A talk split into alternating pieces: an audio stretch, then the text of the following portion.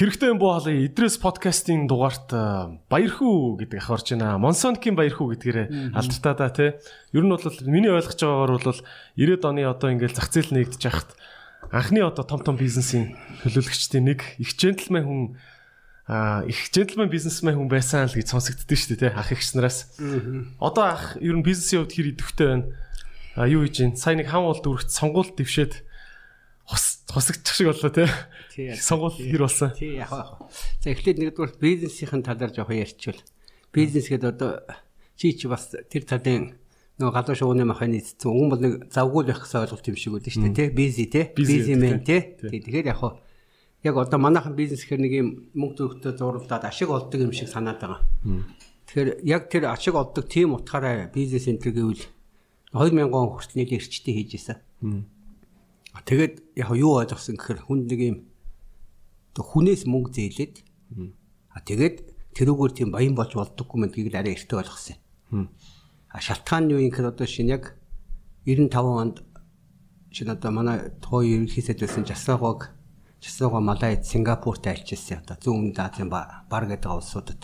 Би төрүүлж яваад Малай Сингапурт хуудсуудын тодорхой юмд нь оролцоод за тэгээд тэндээс Малайзийн алдартай ерөнхий сайд Махатир, Сингапурын ерөнхий сайд Ликуниан гэдэг нь одоо түүх хүмүүс шүү дээ. Нөгөө алдартай Ликуаниу гэдэг. Тий, тэд нартай уулзалдаа тэгээд ингээд яг тентхийн л одоо юусо том том тэр бомтонгууд шүү дээ. Тий. Тиймэр хүмүүстэй уулзаж очиад ингээд эрчтэй яваад ахаар 2000 он хот ойлгомжтой болчихж байгаа. Юу хөрөөсөө энэ хэн нэг үнээс мөнгө зээлж бизнес хийдэг юм байна гэдэг. Үнэ. А тэг хэн нэгэн хүн хийн гэхээр л Тэ одоо нөгөө доллар хэвлэдэг дэлхийг бариад байгаа санхүүгийн эзэнт гүрний цаад эзэд байдаг. Тэ тэрийг одоо 2000 онд ойлгоод тэгэхээр нөгөө хүн ингээд байнга л өндөр ашиг олохын төлөө явахын тулд байнга зээлээ дандаа нэмж явах хэрэгтэй болчдөг. А тэгэхээр зээл нэмэхэд тулд яах вэ? Эхлээд нэг байр барьцаалдаг байж болно. Дараа нь байр биш үйлдвэрийн барилга барьцаалах болно. Дараа нь тодорхой том газар барьцаалах болно. Орд барьцаалах болно гэл ингээл хэдий ч нэ үнийн дүн том бизнесмен болох гэж зүтгэхэд их ашиг олох гэж зүтгэх тусам явсаар байгаа л ганцхан юм дээр л ирж байгаа. Том их нутгийн айл хэсгийг барьцаан тавьж юм уу зарж том бизнесмен царайлах гэдэг юм ирчихэж байгаа байхгүй юу. Тэгэхээр яг асуултанд нь хариулахад яг энийг эрт ойлгосон учраас тэгээд бизнес гэдэг нэртэй тийм долларын эцдээс долларын зээл аваад тэгээд яг нэг экспортод уулуурхайн баялаг гаргуул яг доллар уу юан болоод тэрийг хаач чадна. А зөвхөн Монголдо үйлдвэрлэж нь одоо MCS чи Coca-Cola-гийн үйлдвэр, Tiger Beer-ийн үйлдвэр хийх юм бол Тэгвэл баахан доллараар түүхийн ид гол орц хүнсний химийг авчаад энэ ч төгрөгөөр борлуулчаад буцаага тодорхой хугацаанд дахиад нөгөө юм доллар авах гэж чинь нөгөө долларын ханшин байнга өсө төгрөгөө унаад байгаа учраас дотортой зах зээл рүү чиглэсэн төгрөгөөр борлуулалтаа бизнес эхлэх юм бол долларын эцэс аваад зүгээр л сайхан тэдний төлөө хөдөлгөөр хийгээд өөрөө алдагдaltaа. Баахан банкнд мөнгө төлсөн л тий яг банкнд дуусна гэж бодсон юм байна. Банкнд төлөө тий тэрийг эртээ ойлгоод тэгээд ерөнхийдөө энэ буруу юм байна. Энэ ямар учиртай ингээд арай жоохон өөр энэ мөнгө санхүүгийн тогтцооны судалгаа руу ороод явцсан. Тэгэхээр хэлэхэд үзэгч одондоо хэлгэж гисэн бизнес хийхээ болоод бол би одоо 20 жил болчихж байгаа. Та ч юм бол гэхдээ зартаа их л сонсогддог л хүн шүү дээ тий. Одоо нөө боингийн жагаа гэдэг шиг л Монсонкийн баяр хүү гэл их сонсогддог. Аа бизнесийн хүн гэж би таны ойлгох төстэй. Гэхдээ юун дээр үзэгчтэй бас нэг юм хэлхийг хэлэхэд баяр хүү ах сая хаан бол дүрхт нэр дэвшсэн тэр сонгуул нь бол өнгөрцөн шүү. Энэ сонгуулийн дугаар биш шүү зөө. Тэгэхээр манай зарим үзэгчид яагаад гэдэг вэ нөө. Аа сонгуулийн худлаа рекламны дугаар байна гэж хардл дүүсээд идэг. Тийм юм байхгүй шүү гэж хэлэх гээд. Ах одоо сонгуульд бол ороогүй шүү те. Сонгуульд ороо. Эрдэнэ төлөвшин сонгуульд те. Гүг. Аа аа юун дээр би ингээд ингээд одоо одоо таач бол баг манай одоо аав ээж үед энэ үеийн бизнесмэнүүдийг одоо баг анх дугаар үеийн бизнесмэнүүд гэж баг нэрлээд ах шиг байгаа те зах зээл гарснаас хойш те. Аа тэр үед та ер нь яг хэр их одоо том бизнес удирдахжсэн юм бэ те? Тэр үед хэр их одоо мөнгө төгрөгтэй харьцажсэн хүн юм бэ? Гэхдээ одоо яг зүгээр нэг л жишээ хэлье л да. Би 95 онд банк байгуулна гэд. Аа банкны 4 сая доллар байт. Тэгээ би өөрөө сая долларыг Монгол банкнд Монгол банкны дансанд 4 сан гэд хийж яхад Тэг жишээ олгож ирнэ л та. 95 онд намайг сая доллар банка банк байгуулна гэдэг 4 сант хийж хахад Монгол улсын валютын нөөц 50 сая доллар л байсан. Ойлгож байна тий. Тэгээ улсын улсын бүх улсын бүх улсын валютын нөөц рүү 50 сая доллар л байсан байхгүй. Тэрний 51-ийг нь та бол одоо хийжсэн шүү дээ. Тэрнээс гадна би дахиад бас Ардын банк болон томхоо одоо Махимбек центр рүү бас тодорхой хэмжээний санхүүжилтүүд өгсөн санхүүгийн бизнес бас хийдэг байсан. Ардын банкнд хувь эзэмшдэг байсан. Өөр бас ганц хоёр банк энэ төр хувьцаа эзэмшдэг тийм банкны бизнесүүд жоох орж эхэлж байсан. Тэгэхээр би жишээ хэлэх гээд байгаа нь 50 сая долларын валютын нөөцтэй хот сая доллар л хийж исэн гэсэн үг. Тэрнээс гадна бас нэг бас нэг 15 20 сая доллар эргүүлэл явж исэн гэсэн үг байна. 20 сая доллар. Тухайн 20 сая доллар гэдэг чинь улсынхаа валютын улсынхаа валютын нөөцний 40% та тэнцэх мөнгийг та ингээд бизнес дээр эргэлдүүлээ явж гэсэн үг. Одоо жишээ нь одоо манай байгаад байгаа том компани гэдээ нэрлэгдээд байгаа компани дээр шүү дээ. 200 мянган долларын Азийн хөгжлийн банкны төслийн зөвлөгөө өгөхөөр эхэлж ирсэн шүү дээ. 200 мянган доллар шүү дээ. Тий, яг хөө тэгээ бас тэр 90 оноос явцсан. Ялангуяа 94 5 оноос Азийн томчуудтай зурлж исэн Оросуудтай Якут алмаз гэх одоо дэлхийн алмазын 80% нийлүүлдэг компанитай хамтарсан компанитай энэ төргээд ингээд үзэхээр тэр үеийн хэмжээгээр бол ер нь нэг тийм нөлөөгөр хүмүүс бол бас хэцүү дэсэндээ наттайхаар өрсөлдөд бол тэр үед бол тий. Йоо тэгэд одоо ч юм бол яг одоогийн мөнгөөр ингээд бодох юм бол бас асар их мөнгө шүү дээ. Одоо манай улсын валютын нөөц чинь нэг 4 тэрбум 3.5-аас 3-аас 4 тэрбум долларч байгаад байгаа шүү дээ. Валютын нөөц гэдэг улсын. Тийм үү? За тэгээд нэг томхон компаниуд гэдэг байгаа одоо тэр Forbes Center-т бичигдсэн байгаа манай одоо шунхлагийн ч юм уу MCS-ийн тэгээд нэг бичигддэг. Тийм. Тэд нар энэ тэр яг хаа одоо зах зээлийн үнэлгээ дээ. Тийм манайхан андуураад идэв. Мөнгөтэй гэж андуур, мөнгө гэж андуураад идэв. Тэр хүмүүсийн эзэмшиж байгаа хувьцааны зах зээлийн үнэлгээ нь нэг ойролцоогоор одоо хэд үдэ 4 500 сая долларч гэдэг юм Apple компани ч гэдэг юм уу тий. MCS холдинг гэж юм уу. Тэгэд нэрлэгдээ тэгэд бичигдээд байгаа болохоос биш. Яг тийм тэр хүм доллартай гэсэн үг биш. А ерөнхийдөө бол тиймэрхүү тэр бүмийн үнэлгээтэй гэдэг нь үнэлгээтэй буюу одоо өөрөөр долларын эзэс тэр хүм долларын зээл авах хэмжээнд очсон гэсэн санаа авахгүй юу? Ер нь бол энгийнээр. Тийм. Зүгээр яг зээлжих чадамжийнх нь баг нэг хэмжүүр юм шиг байна тийм. Ер нь эндээс бас нэг манай энэ бүх бизнес хийж байгаа залуучуудтай хэлэхэд одоо зээл аваад бизнес хийхээс өөр ямар ч гарч байхгүй гэсэн мөртлөө тэр зээлээ төлөө цаашаа ашигтай ажиллана гэдэг бол ерөөсөө өнөөгийн манай Монголын мөнгөний хүүний бодлого санхүүгийн буюу дундан зуучиж байгаа банк банк бус ламбард гэсэн дамжуулан зээлдүүлж байгаа бүтэц тогтолцоо. Тэгээс үүдэн засгийн газрын янз бүрийн татвар торгуулууд зөрчлийн хууль гэх мэттэй ингээд ийм гурвалсан том хайчинд хэрчүүлж байгаа энэ дунд бизнесээс босч ирнэ гэж хизээч байхгүй. Угаасаа анханасаа монголчуудын бизнес хийгээд баян таргам болоод зээлээ төлөө цаашаа явчихаар тэгж анхны тогтолцоогоо хийгээд өгсөн тийм л матрис матрис байгаад байгаа байхгүй юу? Матрис буюу одоо өөрөөр хэлбэл хэн яаж Та бол одоо хэлээд энэ том бизнестэй байна гэдэг чинь тэр хүн бол яг үндэ. Том зээлтэй л гэсэн үг.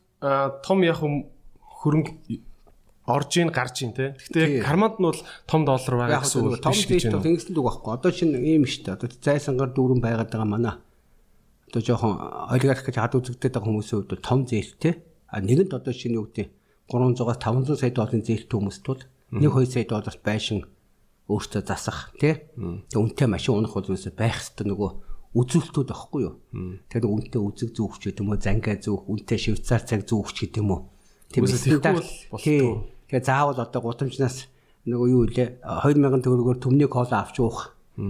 Өөр хуу уув өөртөд нь одоо нэр хүндэд нь таарахгүй учраас нэг тийм Шангилийнхаа доотлолд очиж нэг тий 5 юу 3 доллар молорч гэдэг юм уу кола уух стандарттай ч гэдэг юм чинь зүгээр нэг ийм Зүгээр л хүний төсөөллийн бий болгоцсон матрич л байхгүй юу.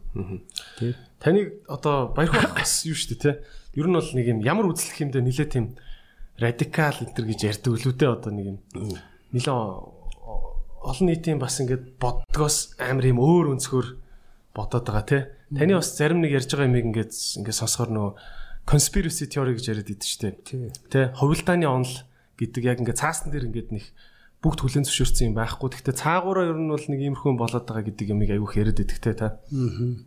Та таныг одоо ингээ хүмүүс одоо чиний одоо ингээл ярьдаг энэ цаана тэр э, амар санхүүгийн системд ингэж иддэг уудаг юм цаагаараа хувилдаан байдаг гэд ингээ ярахаар таныг үүсэх үүсгэж бас хүмүүс юм хэлнэ үстэй. Тэгэхээр та юу гэж хэлэх вэ? За яг ингэдэм байлаа. Анх ингээд яг нь конспираси буюу Одоо би өөрийгөө чинь одоо би үл conspiracy theory гэдэг нь нэг тийм бас зөвшөөрдөгчгүй. Худлаа албаар өөртөө гаргаж ирсэн. Өөртөөсөө зайлуулах гэсэн, өөртөө зориулсан нөгөө булхаа лөөрийн илчлэхээр бас албаар худлаа тэгээд хэдэн хүмүүс худлаа л хардаад ингээд идэв гэдэг маягаар тийм тарих угаалт болохоос биш яг бодит өөртөөх нь үйлдэлийг тайлбарлаж байгаа юм багхгүй юу. Мөн үү. За тэгээд яг ингээд 10 10 гаруй жил жоохон нийгмийн идэвхтэй улс төрийн идэвхтэй биш. Нийгмийн идэвхтэй гэдэг нь юу гэхээр олон түмэн тандаад та нэг энийг нэг бодоотгооч. Энийг энэний цаа нэг юм байгаад ах шиг та нэг судлаад үзээч гэдэг юм уу санаа аваасаа муугар бодоход. А сайнаар бодвол бодоод бас өөртөө наагаад өөртөө бас сайхан сэрээд, сэхээрээд тэг болж өгвөл гэгэрээд явчихасаа гэдэг санаагаар л яриад байгаа юм л да. Тэгэхээр эндээс бол чинь конспираси гэдэг байгаа бол маш энгийн юм ажиглагддээ штэ. Хүн ингээд яг бодит байдлаа мэдрээд байгаа байхгүй юу? Нэг л буруу юм байгаад байна. Яаж хүнтэй ингээ уулзаа ярьсан ч гэсэн нөгөө чи ингээд аман дээр нэг юм ярьж байгаа ч гэсэн тэг цаа санаа үйлдэлтэй хүн мэдэрдэг штэ. Тэрэн шиг л ингээд нэг сүүлийн олон жил зөвхөн баяр хүү биш. Дэлхийд даяар бас яг энэ өнөөдөр нь ялангуяа 70-аад оноос хойш бүх дэлхийд даяар ингээ хар тахал мэт ингээ бариад авцсан нэг неолиберал онлоо штэ. Неолиберал чөлөө зах зээл. Хувийн өмч. Капиталын чөлөө дурсгал өнтрөгцсөн. Яг энэ онлын цаана ерөөсөө ингэ хүн төрлөختнийг нутгаад салгаад тэг өөртөөс нь зээл аваад тэгээд ингээ бөөд хэрэглээний тэгээ боол болцсон. Өөр юм харахаа болцсон. Байлгахаар ийм бүтэн том колоничлын неолиберал онлын дагуу неоколоничлын байгаад байгаа гэдгийг л хүмүүс одоо анх бол 70 оноос эхлэл хэрэгжигтэн ч зөндөө тэмцэжсэн одоо ч тэмцээ яваад байгаа. Тэгэхээр би бол зүгээр анхныхын ч хүн биш, сүүлийнх нь ч биш. Юус энийг л Монголдо сүүлийн 10 жилд ийм болцсон байж та нар бодооч гэж ярьж байгаа хүний нэг үе. За тэгэхээр нөгөө чиний асуугуудаа та бол ингэж үзээд байна те. Тий. Дэлхий тэр чигээрээ дэлхийн энэ зах зээл дээр байгаа хэрэглэгч нар буюу хүмүүс те. Дэлхийн ард иргэд тэр чигээрээ нэг юм санхүүгийн тор одоо юу гэж хэлдэг наалзны тор гэдэг шиг тийм торон дотор л мүлжигдөөл санхүүгийн хувьд бол мүлжигдөөл боочлогдоод яваад байна л гэж хэлэх гээд байгаа. Гэж ойлгож байгаа зөв. Тий, зөв. Ер нь миний хамгийн төлхөө сүулдэ явсаар байгаад очиж ингээ бүр үндслүү н ороод одоо модны үндэс гэж байгаа. Үндэсний чинь доотлолт үндсийг бий болгож байгаа язгуур гэж байгаа. Энэ бол яг үгэн дээр ч үйдэг. Үгийн язгуур, үгийн үндэс тэг үг гэд ингээд ярьдагтай адилхан байхгүй. Тэгэхээр яг ингээд өнөөдөр байгаад байгаа. Эхлээд эн чинь Монголдо бид нар яагаад өөтлөхгүй байна яагаад байнгын төгрөгийн ханш унаад? Тэг би хүндээс 100 доллар зээ 1000 төгрөг багтан зээлчихэд 10% хүүтэй 110 доллар болгоод төлнөгөл бизнес төслөө хийгээл 2 жилийн дараа. Нөгөө жилдээ 10 доллар нэмт төлөөл дараагийн жилд нь 10% төлөхтэй ингээд 100 тонн буцаага өгчий гэж бодоод тэг нэг өн чи үйлдвэр эхлүүлчлээ арчил боловсруулагч бидээ жишээ болгоо яриа л да. Тэнгуут төгрөгөөр би төгрөгөөр борлуулалтаа хийдэг. Тэнгуут нөгөө 1000 байсан доллар чинь намайг 2 жилдаар ирэхэд 1200 болчихж байгаа. Тэгэхээр би яг хан шиг өөрчлөхгүй гэж одоо техник эдийн засгийн үндэслэл үйл ашиглахаа тооцоог хийсэн байгаа шүү дээ. Тэгэнгუთ би нөгөө 1 доллар 1000 байхад авсан юм чинь 1100 болгоо буцаад төлнө гэж одоо бүх төгрөгөөр тооцоогоо хийсэн байсан чинь. Миний нөгөө 1000 төгрөг байхад авсан доллар маань 1200 болчоор миний зээл маань 1000 төгрөгийн зээл биш 1200 төгрөгийн зээл болоод тэгээд дээр нь дахиад би 100 төгрөгийн хүү төлдөг байсан бол 120 төгрөгийн хүү төлөх болоод явчихад. Тий, тэгэхээр нөгөө яач утсан би нэгдүгээрт 1000 төгрөг авсан болохоос биш 1200 буюу илүү 200 төгрөгийн зээл аваагүй байхгүй да. Ханшийн алдагдлахыг. Аа би 1000 төгрөгөн дээр 10 төгрөгийн 100 төгрөгийн хүү төлнөг тооцсон болохоос биш. 1200 төгрөгөн дээр 120 мянган төгрөгийн хүү төлнөг тооцоог байхгүй юу. Гэхдээ ингээд уны чи ханш угаасаа тэгэл дээш доошлт юм биш үү? Биш ээ. Тэгэхээр одоо яг энийг би яагаад тайлбарлаад байна? Байгалийн баг үзэгдэл чинь. Харин яг одоо яг энийг чи ингээд надтай хүмүүс маргалдаад түүний асуудаг чинь. Ялангуяа неолибералууд намайг анх 10 жилийн өмнө ингээд 90 цагийн дуудлагаар нэвтрүүлэг хийгээд яг энийг яриад эхлэхэд хамгийн их тал талаас гоочилж шүүмжилдэг юм энэ байсан. Ялангуяа одоо тэр Англид очиод Америкт очиод энэ том том сургуулиудад мөнгө санхүүгийн за мөнгө санхүүгүүд нэг заадаггүй юм дөө. Худлаа эдийн засаг гэдэг нэрээр бизнесийн удирдлага одоо юу гэдэг тиймэрхүү менежментийн чиглэлийн юм заахаас шизээч яг мөнгөний учирлуулсан барууны сургуулиуд заадаггүй мөнгөний песобыг. За тэгэхээр тэр хүмүүс юу гэж маргалддаг вөхөр. Гү тэр яах байгаа. мөнгөний үнц эн чинь өөрөө хүүндээ оршдог гэж натаа маргалдаад эхэлж байгаа. За. Мөнгөний үнц нь хүүндээ оршдог. Мөнгө хэдийн хэмжээний зах зээл дээр эрэлт хэрэгцээтэй байна. Тийм хэмжээгээр үнц нь буюу хүүн тогтоогдсон юм аа гэж маргалдаад эхэлж байна. За. Тэгдэггүй юм уу? Гэхдээ тэгэхээр одоо тэг яг тэгдэггүй байхгүй. Яг тэгдэг тэгдэггүй гэдэг маргаан дээрс л одоо энийг л ойлгохсоос ихтэй монголчуудын өөтлөх уруудах цаашаа өшөө уруудахын хамаарат гэдэг учраас энэ дэр би хатуу тайлбарлалтай. Тэгэхээр яг эндээс эхлээд нөгөө ер нь мөнгө гэж юу юм? Тэ? Үүсэл нь юу юм? Хөгжлийн шат дараалууд нь юу юм? Мөн үү? За тэгээд нэгд ингээд мөнгө гэдэг юм анх үүссэн цагаас нь эхлээд судлаад. Тэг өнөөгийн төвшөнд ирсэн үзэнгууд За яг адилхан. Одоо шинэ одоо бид нар цай ууж штэ. Сая бид нар хоёул эрэл гэрээгээ цай авлаа. За энэ эрэл гэрээгээ цай бахад лифт мифтэйг зөндөө цай байдаг штэ. Тэр цайч байна уу? Эсвэл микрофоныг үйлдвэрсэн ч байна уу? Тэ? Бүх юмний цаана тодорхой нэг эзэн заавал байдаг байхгүй эзэн. Гэтэл нь тэр хийж байгаа хийж байгаа гэсэн үг тийм. Тэг хийж байгаа. Бүтээгч хүн. Тэгэхээр одоо тэгэхээр за мөнгийг ингээ үн цэнтэйгээ бодоод тий. Тэгвэл тэр үн цэнтэйгээд байгаа үн цэн нь эрэлт дээр зохицуулагдаад тэр нь хүүгээр илэрхийлэгдэг гэж томьёолоод байгаа тэр мөнгийг ер нь хэн хөвлөд байгаа гэдэг л очдөг байхгүй юу? Аа. Мөн үү? Өөрөөр бид нар хэний хөвлөсөн мөнгийг хамгийн их тийм баялаг гэж үзээд. Тэг хоорондоо алалтаад булаацалтаад тэгээд тэр нь эрэлт үүсгээд хүүн өндөрсөд идэг ингээ судлах хэрэгтэй болно доо. За тийм. Тийм үү? Тэгэхээр нөгөө анх одоо юу гэдэг юм гэдэг зээлдэгчийн мөнгийг гэсэн үг шүү дээ. Зээлдэгч өөрөөр хэлбэл хэн нэгэн мөнгө хөвлөл зээлээд байгаа байхгүй да. Тэгэхээр хэний мөнгийг нь бид нар зээлээд байгаа. Тий. Одоо бидний гар дээр бариад байгаа энэ төгрөг доллар чинь тий ямар учиртай хэний хаанаас гарч ирдэг хаанаас гарч идэг гэдэг л очих хэрэгтэй болдог байхгүй. Тэгэл ингээд нөгөө бүтэн одоо эндээс би юу ярих гэдэг нь ямар ч юмны цаана философи байдаг байхгүй юу. За одоо энэ цайг хийхэд философи байгаа. Нэг ийм үнээр хамт оруулчих ингэ чи тэгээ энийг одоо энэ тгээс авчирсан тим цагаад Европ зарчих гэдэг юм хүний сэтгэлгээ байна шүү дээ. Энэ анх энэ лифтинг гэдэг компаниг ах トゥ хоёр үүсгэсэн гэж ярьдаг шүү дээ. Тэрэн шиг ингээд нөгөө тэр ах トゥ хоёрын сэтгэлгээ байхгүй юу. Тэрэн шиг энэ мөнх гэдэг юм анх үүсгэсэн хүний сэтгэлгээ ч өөрөө философи гэсэн үг байхгүй юу. Өөр тэгэхээр тэгэхээр эндээс нөгөө мөнгө буюу мөнгө өөрөө ямар философитой гэдгийг л ойлгох юм бол маш энгийн болчихж байгаа. За тэгэхээр ингээ ямар философи байгаа юм. Тийм тэгэхээр яг эндээс нэгдүгээр энэ талаар би бол өстой хэзэж бодож үзэж байгаагүй юм байна. Тийм тэгэхээр яг ингэсэн үг байхгүй. За одоо бид ингээд анзаарахгүйгээр бүгд л хараа төрөвчөндөө хоёр бэлэн төгрөг хийгээл. Тэгээд нэг юм карт гэл нэг пластик төгрөгийг илэрхийлсэн нэг юм. Тэгээд тэр нь заримдаа валют руу шилжиж болно. Мөн үү? Ингээд яваад нь штэ. Тэнгуүтэ хүн юу гэж боддгийг гэхээр за энэ төгрөг гэдгийг бол Монгол банк гэдэг нэртэй бүтэц биднэрт зориулаад хэвлэдэг юм байна гэдээ ойлгоо явж байгаа. Энгийн ойлголтод. За дараа нь доллар гэдэг ингээд гутал. Энэ долларыг Америк засгийн газар хэвлэдэг. Тэр нь Америкийн хүчрэг эдийн засгаар баталгааждаг юм байна.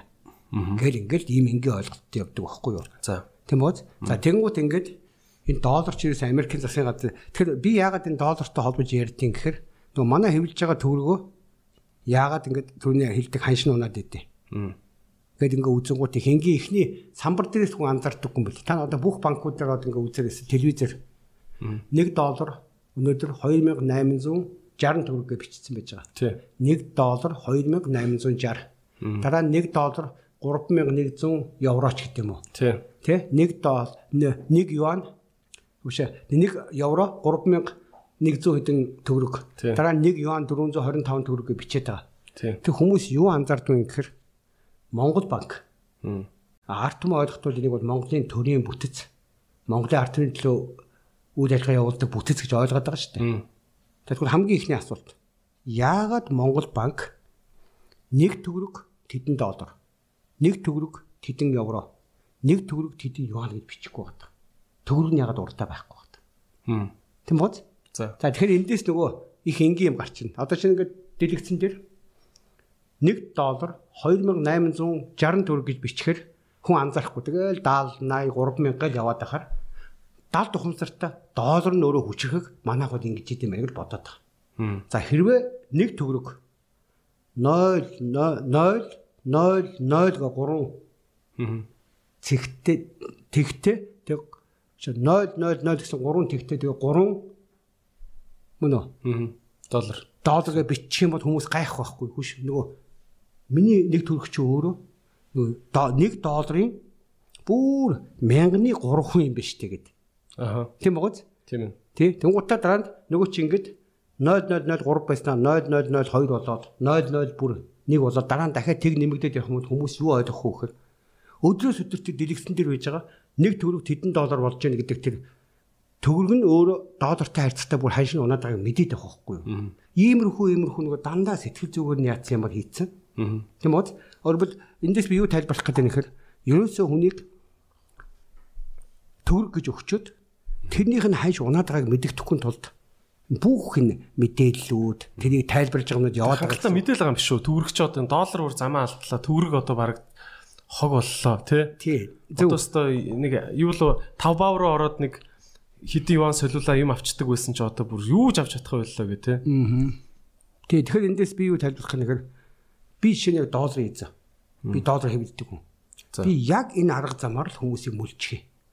За эдрээд би зээ. Бусад ханшуудыг бусад өөр бидний ханшуудыг ингэсэн. За би доллар эзэн, доллар хэвлэдэг. Тэгэхээр хамгийн түрүүнд эдгээр яг өөрийгөө тэр одоо тэр Federal Reserve System буюу манайхан холбооны нөөцийн сан гэж орчуулад байгаа. 1913 онд Америкийн нэгдсэн улсын үндсэн хуулинд байдаг мөнгө хэвлэх буюу доллар хэвлэх эрх нь онцгой эрх нь зөвхөн Америкийн конгресст байна гэсэн тэрийг зөрчиж хувийн 12 банк Яг 13 оны 12 сарын 25-ны өдрийн 100 сарын баяраар яг тэрийг эсэргүүцдэг бүх гишүүдийн амарт муртаар явуулж хагаад хэдхэн үнийг байлгаж байгаа тэр хуулийг Federal Reserve Act гэдгийг батлаад тэгээд хувийн 12 банк өнөөдрийн доллар гэдэг цаасыг хэвлэдэг болсон гэсэн үг байхгүй юу? Энэ бол зүгээр 12 хувийн банк. Одоо манайхаар бол худалдаа үйлдэл голомт тэмдэг нэг хэдэн банк нийлчээд төгрөгийг хэвлэж байгаатай адилхан тийм үйлдэл байхгүй юу? Тэгэхээр манай арилжааны банкуд нийлээ төгрөг хэвлэсэн тохиолдолд Монголын төрд ямар ч хамаагүй. Аа. Яг тэр шиг Америкт бүртгэлтэй 12 том хувийн банк нийлээд байгуулсан хэвлэх компанийг хэвлэх үйлдвэрийг наад мэдээлэл чинь худлаа мэдээлэл гэж хэлдэг хүмүүс.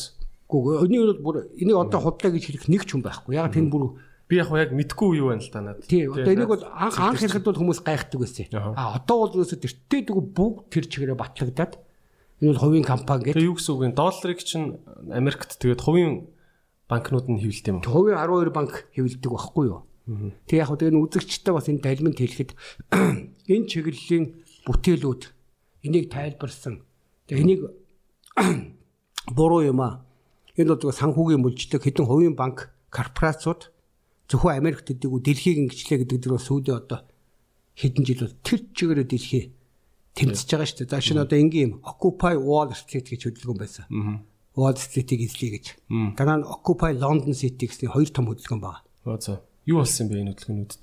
Occupy Wall Street Occupy Wall харсан юм байна. Би тэг цаана утгач юм байна. Wall Street гэдэг байгаа чинь нөгөө 12 банк чинь байдаг. Гудамжтай Нью-Йоркийн. За London City гэдэг бол яг Ватикан шиг. Тустай статустай. Английн хуулинд хамаардаггүй. Тустай статустай нөгөө банкуудын эзэмшлийн тийм Ватикан шиг санхүүгийн Ватикан багхгүй юу?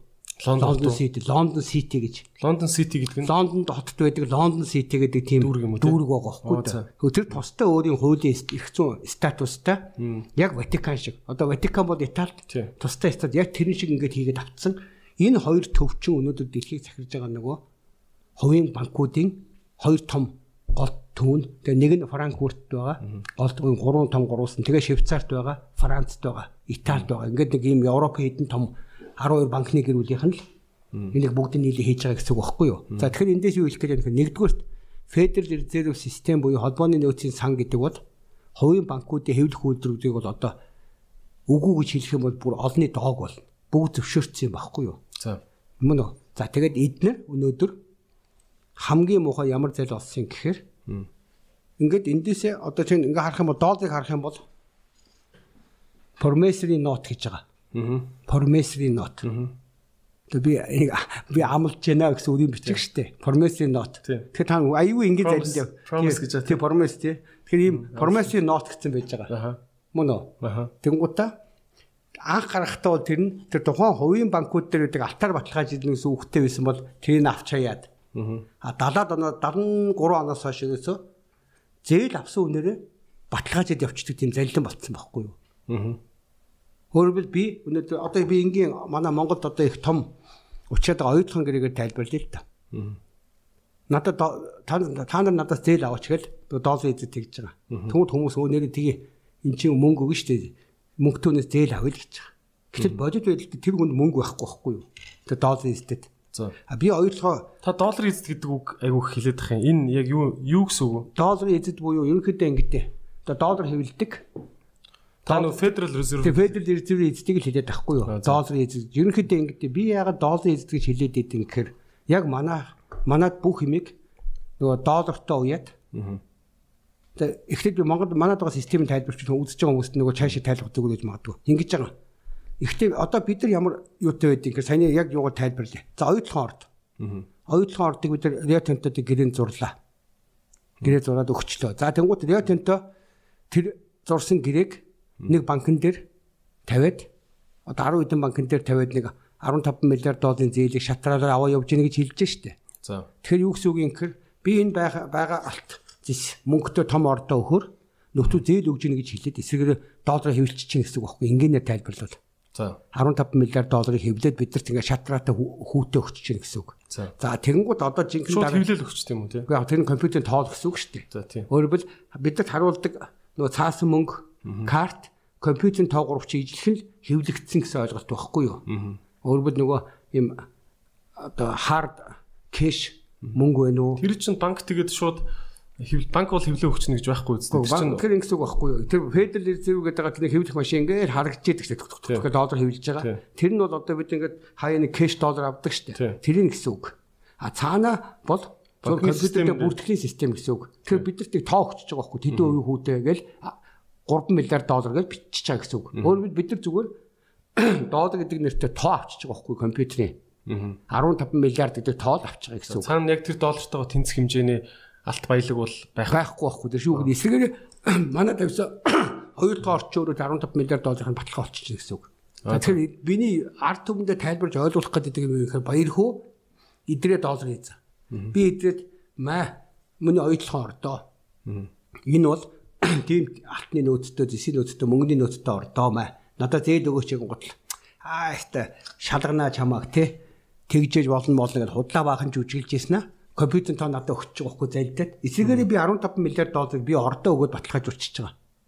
Миний оюу толгойн ордны алт зэс мөнгө нь өөрөө тэр 15 миллиард долларын баталгаа байхгүй. Тэгвэл яг ингэж оюутлахаа гэж нэрлж ярих нь зөв. Зөв дугаасаа бодит байдал юм чи. Би байнга ярьдаг юм тийм. Тийм. За яг яг яг бодит жишээ нь учраас. А тэгвэл манай подкаст бол тэгээд ах угаасаа хүн болгоны үзэл бодол нээлттэй. Ажлын үндсэн өөр зарчимтэй. тий оюу толгой маань өөрөө арчилтаа ямар ч хамаагүй байхгүй юу. Тэр дараа хоёул тэр арчил марчил ярихад хоёул ойлгох. Тэр ингэж байгаа. За би ингийн механизмын яг нэг бодит жишээндээ тайлбарлах гэдэг. Тэр бид ингээд өгөөд ингийн ихийн 15 миллиард доллар нь өөр лөө компьютер тоо авчлаа. За тэгвэл эндээс миний нөгөө засах гэдэг юм орж ирж байгаа. Нөгөө 15 миллиард доллар чинь тодорхой 1 2 миллиард миллиард гэдэг орлоо штэ. Тэнгууд Монгол банк гэдэг нэртэй мөн үү тэр Federal Reserve системийн Монгол дахь төлөөлөгчийн газруулахаас Монгол төрд хамаагүй хуулиар хараат ус гэж байдیں۔ За. Монгол банкны хууль нь тийм байд. Тэгэхээр Монгол банк гэдэг байгаа тэдний тооцооны касс долларын эзэтэй. Тооцооны кассан дээр ирээд бүртгэгдчихэж байгаа.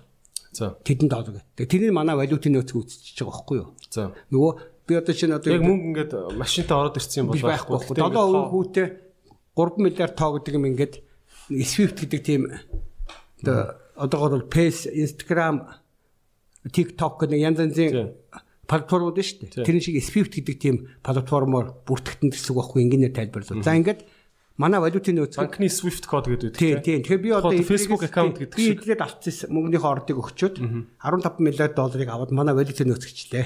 За. Гэтэ хүүтэй авч байгаа шүү дээ. Тийм. За тэгэнгүүтээ эндээс их жинхэнэ одоо миний нэг засах байгаа гол Монголын дотоодын мөнгө хүүлдэг тогтолцоо чинь гараад байгаа. Би 10 жилийн 10% хүүтэй хамаагүй 15 миллиард доллар авчиж байгаа. За. За тэгэнгүүтээ энийг би буцаагаад хамгийн найдвартай хадгалах юм юу ингээд буцаагаад Америкийн засгийн газрын үнэт цаас буюу American Treasury гэдэг нэрлээд байгаа. Тэрийг жилийн нэг хүрэхгүй хувийн хүүтэй би өөрөө 10% хүүтэй авсан мөртөө нэг хүрэхгүй хувийн хүүтэй буцаагаад өгчөж байгаа. За чар тэр нь ойлгосонгүй. Яа нэг Гэхдээ одоо би эдрийгээс За. 10% хүүтэй 15 миллиард доллар зээлцсэн. Оронд нь би алтцсийнхаа ордыг өгсөн. Тэгэнгუутаа энэ миний валютын нөөцөд тооцогдчихж байгаа. Тэгээ би валютын нөөцийг хэн хадгалах хөөөр буцаад эдрээ хадгалуул гэсэн үг байхгүй юу? Жилийн нэг хүрэхгүй хувийн хүүтэй. Тэр чинь яадаг юм уу? Зүгээр өөр өөр одоо голомт банк гэдэг шиг нэг банк руу орчдөг юм. Үгүй. Тэнд байж байгаа Federal Reserve системийн дэлхийн 160 гаруй төв банкны дансуудын Монгол банк гэдэг дансанд нь буцаагаад нөгөө Федерал Резервтэй хадгалуулж ийн гэсэн үг байхгүй юу? А тэгэхээр яг Монгол банкн дотор бол манай Монголын валютын нөөц байдаг юм уу? Манай Монгол банктай компьютерийн дэлгэцэн дээр нөгөө доллар доллар хэвлэдэг Федерал Резерв систем дэх Монгол банкны дансанд тэдэн доллар байна гэсэн мэдээлэл байгаа байхгүй юу? Аа за за ойлголоо. Тэгэхээр юу юм бэ штэ те? Би бол ингэдэг штэ. Одоо хувь хүний хувьд бол би а идрэ гэдэг хүн 3 сая төгрөгтэй гэж би ярьдаг ч гэсэн миний кармад тэр 3 саянд байдгүй. Дансанд байж. Тинчээ нэг өөр банкны дансанд байж байгаа гэдэг шиг. Тэгээд Монголын Монгол банкнд байгаа валютын нөөц гэдэг юм чинь буцаа тэр Федерал Резерв дэх Монгол банкны өөрийнх нь дансанд байж идэг гэсэн. Америкт үү юм уу? Америкийн дансанд яваад гэсэн үг байхгүй юу? Фед яг тийм. Тэг шалгалт үзчих. Яг. Тийм. Та өстө айхтар ноцтой л Гэхдээ ийм залийг ойлгодгууд нь би яриа тайлбарлаад байгаа байхгүй юу? Энэ бол Өөрөөр бүх улсууд ингэж залбирдаг. Би бол яг талаар бол ухаж үзэж байгаа болохоо. Ухаад үзчих. Гараад ирчих. Нэрэн гэсэн юу гэмээр сонсож. Гүн чи тэр ухаад үзчихээр идэ заа юу. Өөрөөр ийм за үзэгчд маань ухаж үзэх бах тий. Ухаад одоо энэ үзэж байгаа бүх үзэгчд маань би гэхдээ нэлээ энгийн тайлбарсан шүү. Өөрөөр юу гэхээр ийм зайл байхгүй. Одоо би ордоо өгöd 15 миллиард долларын 10% хүүтэй зээл авчаад буцаагаад би миний валютын нөөц гэж тийм статустай болгочгоодаа буцаагаад та нарт өөрсдөр чинь жилийн нэг хүрэхгүй хүүтэй Америк засгийн үнэт цаас ч гэдэм үү тий тийм үндүгээ буцаага өгчөж байгаа. За тэгээд тэгвэл тэрийг юу гэж ойлгодог вөхөр Монгол банкны Монгол улсын валютын нөөц Монгол байгаа юм шиг ард түмэн ойлгоод идэг болохоос биш данс нь бол одоо чиний данс хаан банкнд юм уу голомт банкнд байдаг шиг Федерал резервийнхаа дансанд байхаас биш өөр арилжааны банкн дээр байхгүй байхгүй юу? Валютын нөөц чи өөрөө. Аа за тэр валютын нөөц чи орж ирээд ингээд Монголын хаан банк, Худалдаа хөгжлийн банк энэ төрлөө тараад байршдаг юм тий. Одоо яг эндээс гол тарж байршихгүй. Ер нь нэг нэг асууч. Одоо ингээд хаан банкнд хүмүүсийн мөнгө байдаг шүү дээ. Тэгэхээр хаан банкны нийт актив энэ гэж яриад байдаг тий. Тэр актив гэдэг шиг Монгол банкнд тийм өөр нэгсэн дотор нь доллартай тийм актив данс. Наад чи харин хэлээд байгаа тэр валютын нөөц гэдэг чинь тэгэд тооцогдно гэсэн үг байхгүй юу? Мөн үү? Тэгэхээр тэр валютын нөөц юу тайлбарлах гэхээр яг бичлэлт тий хувьд тогтолцооны хувьд бол би эдрийгээс 15 миллиард доллар зээлчээд 10% хүүтэй буцаагаад 1% хүүтэй эднээ дээр байршуудыг л тайлбарлаад байгаа байхгүй бүх дэлхийг ингэж залддаг байхгүй наад тийч. Нэгдүгээрт өөрийнх нь алт зэсийн ордог баталгаажсан доллар хэвлээд хэвлэнэ гэдэг нь би нөгөө дижитал компьютерийн тогийн ч бас давхар тайлбарлаад шүү дээ. Тэгэд 15 миллиард баяр хүүд өгч байгаа эдрээ. Тэр 1% хүү ямар учиртай?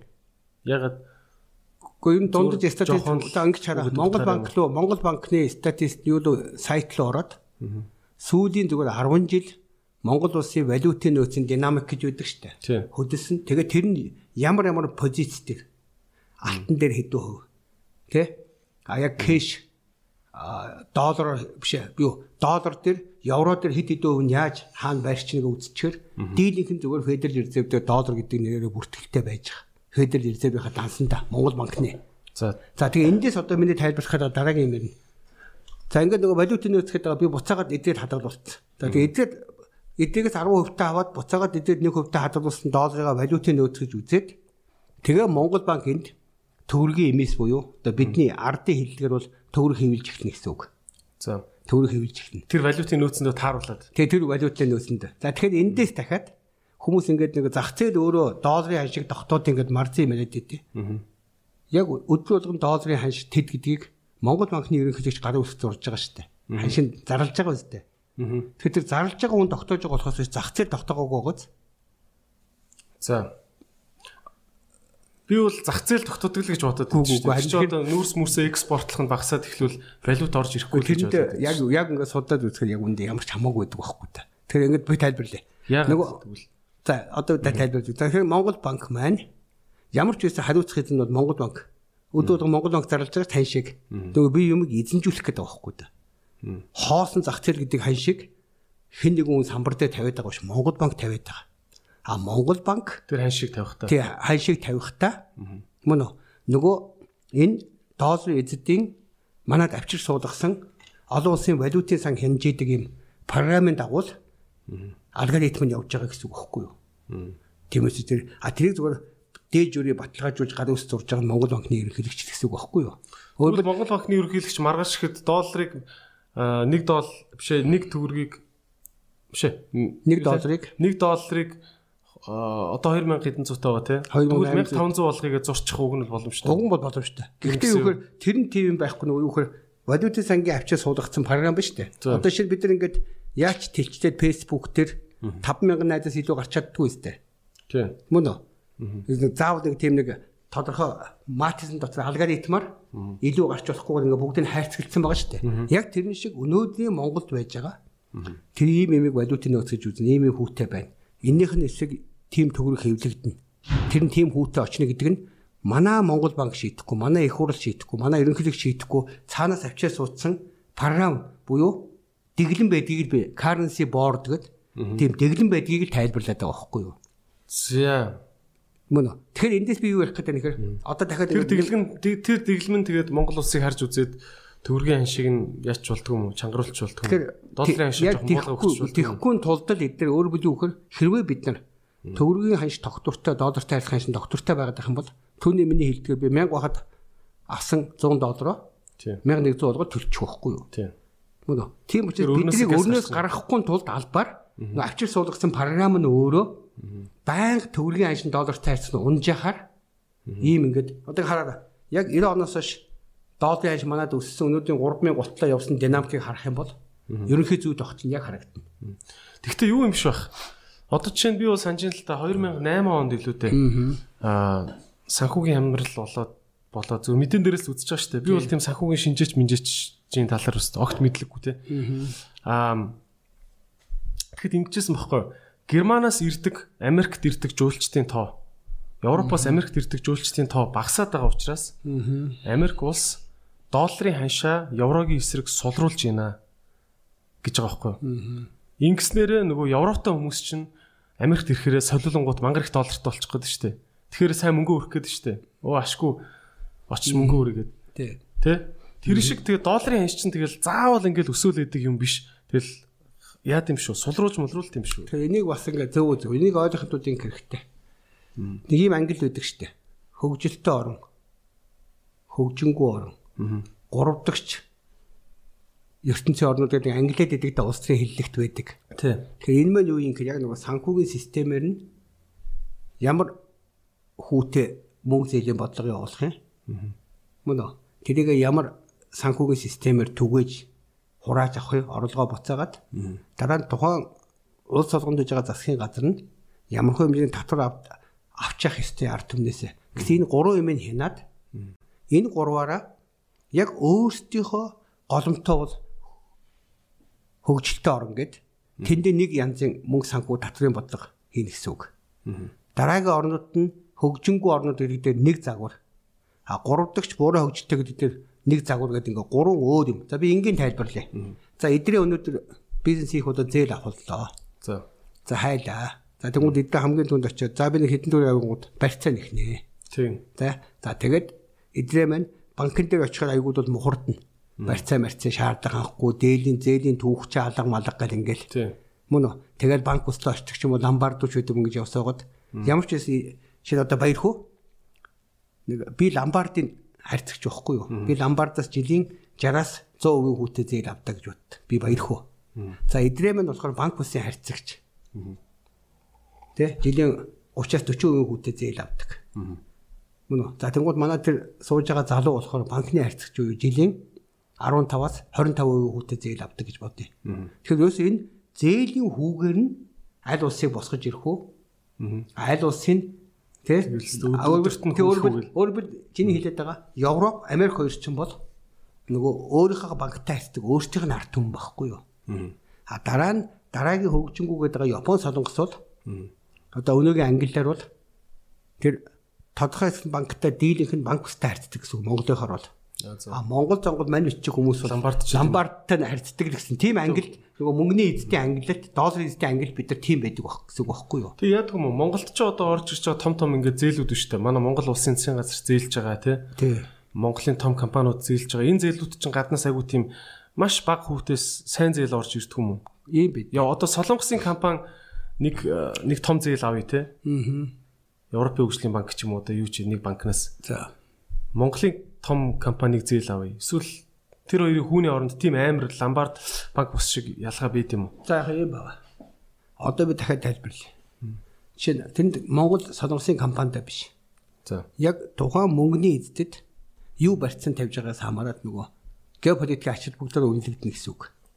За. Геополитикийн буюу тэр мөнгө хэвлэж байгаа долларын эздэд байгалийн баялагаас гадна тэр байгалийн баялаг байгаа улс нь өөрөө тэ дараа нь ийш тийшээ нөгөө өөрсдийнх нь тэр дэлхийг захирч байгаа тоглоомын дунд яаж ашиглагдахаас хамаарат өөрсдөө тийм одоо чинь рейтинг тогтоочдөг штэ.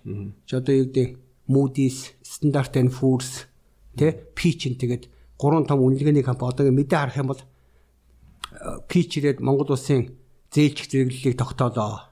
Moody's ирээд тогтоолоо. Standard and Poor's тогтоолоо гэдэг байгаа чинь. Тийм.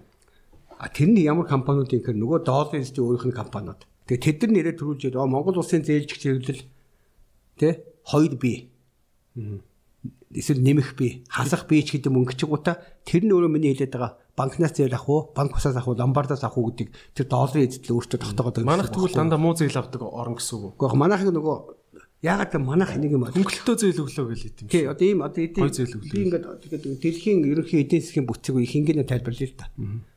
Чин Япон бод ямар түүх хийдэг вэ? Арлын ус тий. Тийм үү? Маш их үйлдвэр өгсөн. Тий. Тийм үү? Солонгос ялгаагүй. Байгалийн баялаг талдаа бол бас нэг сайн биш. Маш их үйлдвэр хөгжсөн. За тэнгууд би өөрөө доллар хийсэн байхгүй та. Хэрвээ би яг түүхий идгүй Японд нь би аль болохоор их зээл олж өрөнд тулд үйлдвэрүүдийг барих хэрэгтэй зээл өгөөд. Аа түүхий идтэй Монголд бол үйлдвэр бариулж болохгүй.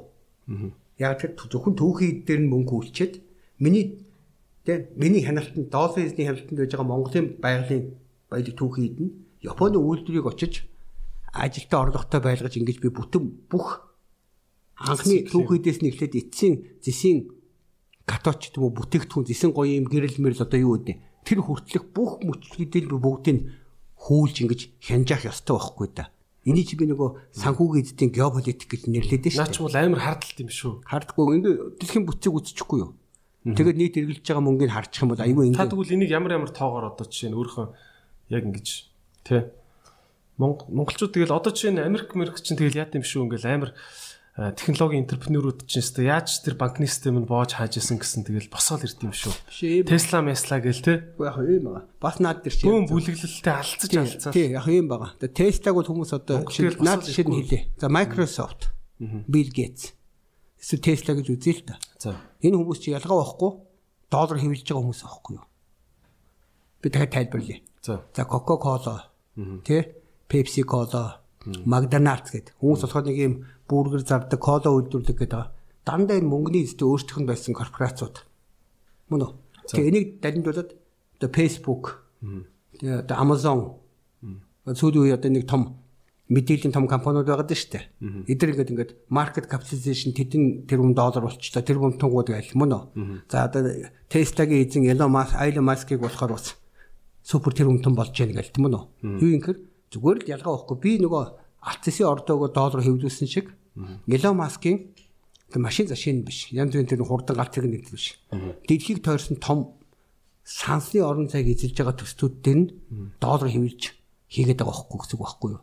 Өөрөөр хэлбэл юу юм гэхээр Bill Gates-ийг Elon Musk-ыг долларын эзэд өөртөө доллар хэвлэж хэрэгтэй төсөл учраас гаргаж ирдэг. За тэгээд одоо чи Макаогоор жишээлээ л да. Макао гэж улс. За. Макаод нэг мэдгүй 6 700 мянга чи сая хүнтэй нэг казино хот штэ. За. Тэгэхээр тэнд казино ажиллаж байгаа хүмүүс яг Макаогийн хүмүүсийг бол арай жоохон цалин балинтай доктортой байлгаж ээж казино сайн ажиллана штэ. Тэрэн шиг энэ мөнгөний эзэд. Яг яг би нөгөө долларын эзэн гэж Монголд ярьдаг дандаа доллартай уйдаг талаас нь ярьдаг болохоос биш.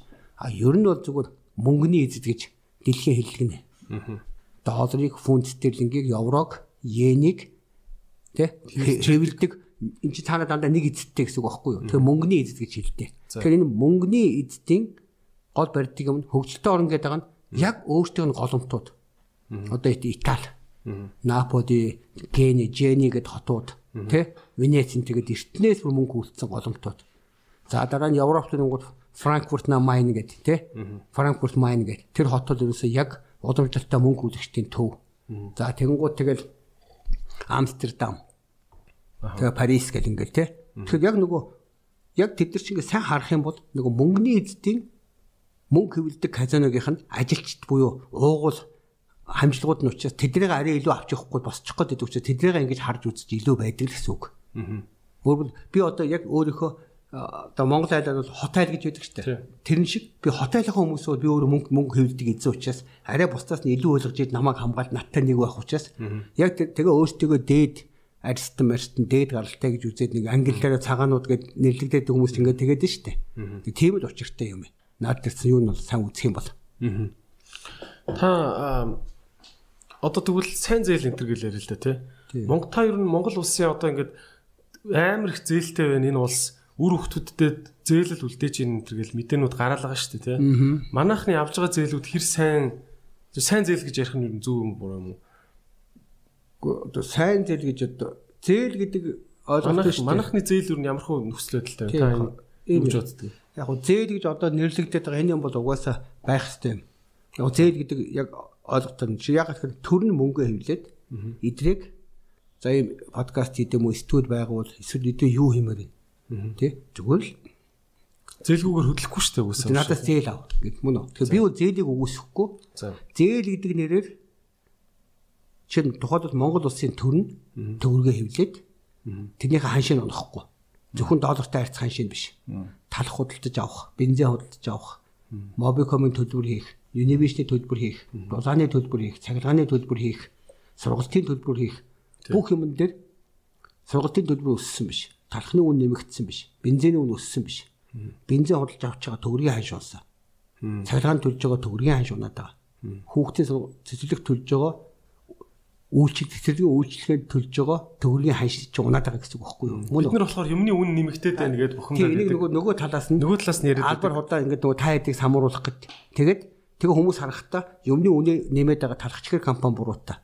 Юмны нэмээд байгаа Улаанбаатар цахилгаан сүлжээ буруутай Дулаан бодоод байгаа үндэ Монгол банк өртөм. Тэгээ өрөндөө өөрөөр Монгол банкаар дамжиж орж ирж байгаа. Төгрөгийн аншиг байнга унгаад байгаа энэ долларын эзэдийн манаа суулгацсан байж байгаа энэ тогтолцоо ч бид ингэж үргэлж ханш нь унгаж нөгөө өрийн салин улам үргэлжлэх өрийн гинжнээс нь дөнгнөөс нь мултрахгүй байгаад хийсэн матрис гэж тайлбарлаа. Матрис гэдэг чинь одоо зүгээр ийм л нэг авдар гэсэн үг шүү дээ. Энгийнээр тайлбарлавал. Тэр авдраас бид нар бүр зөрөгтэй үгүй гэж ингэж гаднаас орж иж байгаа тэр валютын нөөц гэдэг байгаа доолын зээл мэлтэмээ сайн хянаад тэгээд дотор талтай ингэж задлах юмны тухай хүн би яриад байгаа байхгүй. Тэгээд энийг одоо одоо тэг яах юм одоо төгрөгийн ханш тэгээд унахгүй гээд одоо яах юм? Одоо яаж унгахгүй байх юм? Одоо би энгийн нэг энгийн жишээ. За энэ ингээд нэрэл яг хуу төгрөг бол төгрөгийн үнцийн улмал унаалгаа штэ. Одоо яг юаны эсрэг бол амар унж штэ. Та ингэж яриад байна л та. Төгрөг Төгрөгийн ханш ингээд доллар хэсэг унж байгаа тэгээд ингээд цаана тэр мөнгөний эзэн ингээд юм бүлэглэл байна гэж яриад байгаа. Аа тэр нь бол тэгээд хинч хараагүй те ямар ч хүмүүс үгүй мэдэхгүй те. Аа төгрөгийн ханш ялгаагүй ингээд юаны эсрэг ч гэсэн амар унаалгаа үсттэй. Тэгэхээр бас хятадд бас цаана тэгэл мөнгөний. Бүх эсрэг унж байгаа гэж байгаа. Бүх за одоо би харъя. Тэгэхээр яг бүгдийн эсрэг унаад байгаа. Тэгэхэд та илүү Америк гэж яриад шүү дээ. Тийм байхгүй. За одоо ингээд ойлгочих. Яг өнөөдөр олон улсын валютын сангийн явуулж байгаа бодлогон донд а одоо currency сакс валютын сакс гэж юм байна. Сакс гэдэг. Үндсэн 5 5 мөнгөний төрөл байгаа.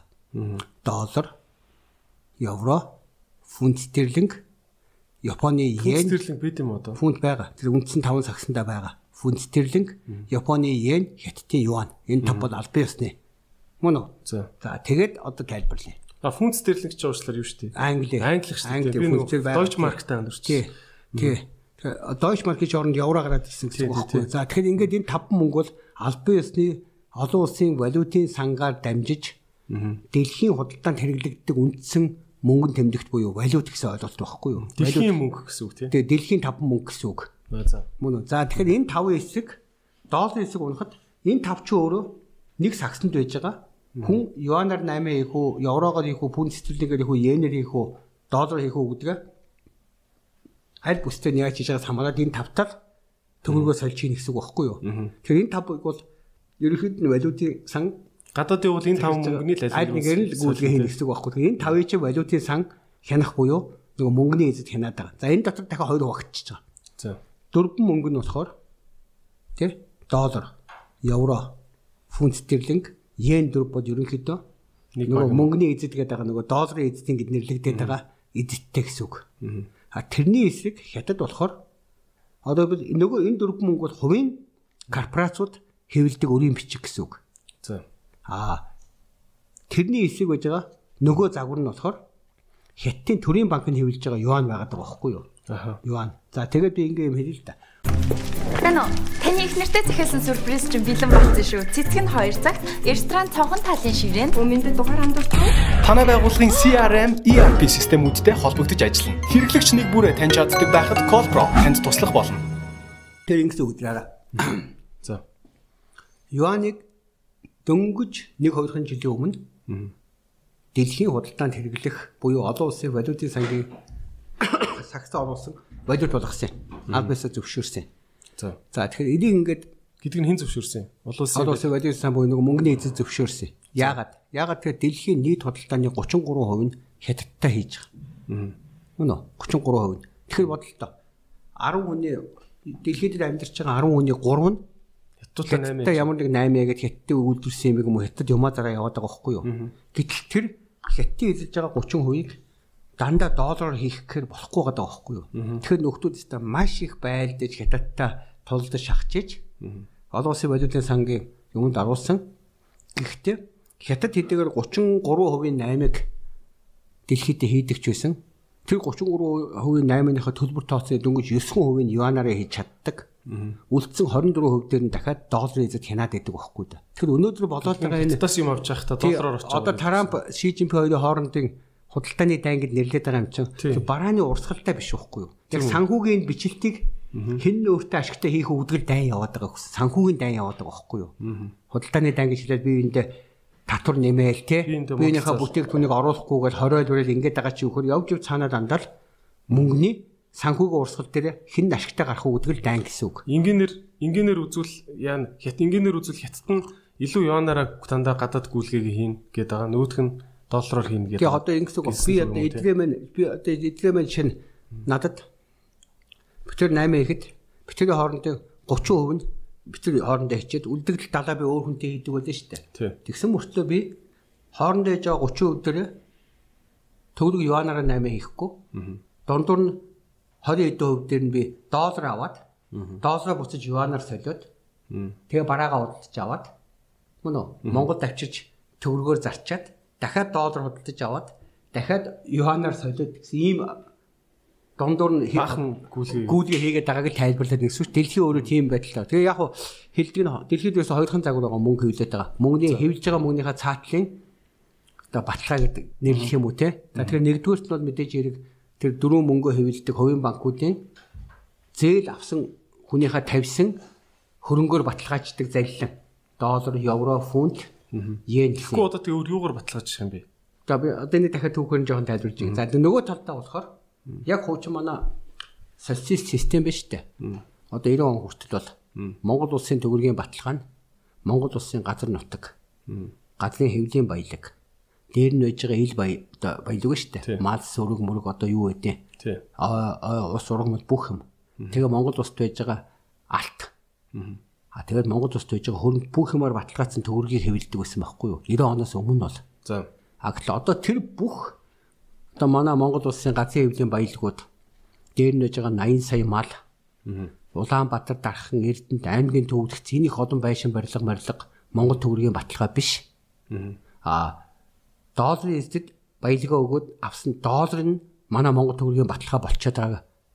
Энийг л би нөгөө буруу худлаа заллингийн тогтцоог тайлбарлах энэ хэсэг байхгүй юу. Тэгэхээр одоо тай тайлбарлаа төрөнийхөө дуусгаад яхад үзэгчд маань нэг бүс нэг сэдвээ дуусчих гэж бодохоор энийг дахиж босхгүй үүдээс. За би ингээд алтсын ордогоор 15 миллиард долларын зээл аваад 10% та буцаагаад 1% хүүтэй өөрчлөн байрлуулад. За буцаагаад тэрнийхээ хэсэг энэ ч төгрөг Монгол банкны бодлогын үгэд нэрлээд байгаа 10-аас 14% хүүтэй төгрөгөө ингээд анханасаа хүүтэй гаргачихж байгаа. За тэнгуут тэр анхдагч зээл гаргаж байгаа Монгол банк нь жилийн 10-аас 14% хүүтэй Жишээ нь төгрөгийг хэвлээд өгчөөр арилжааны банкуд тэрэн дээр нь өөрийнхөө ашгийг нэмээд явахаар нөгөө жилийн 18-аас 20% хүүтэй зээл болж хувирчаад тахгүй юу? Мөн үү? За тэнгууд одоо би юу ярих гэдэг нэхэр би алтсын ордоо өгöd долларын зээл авцсан.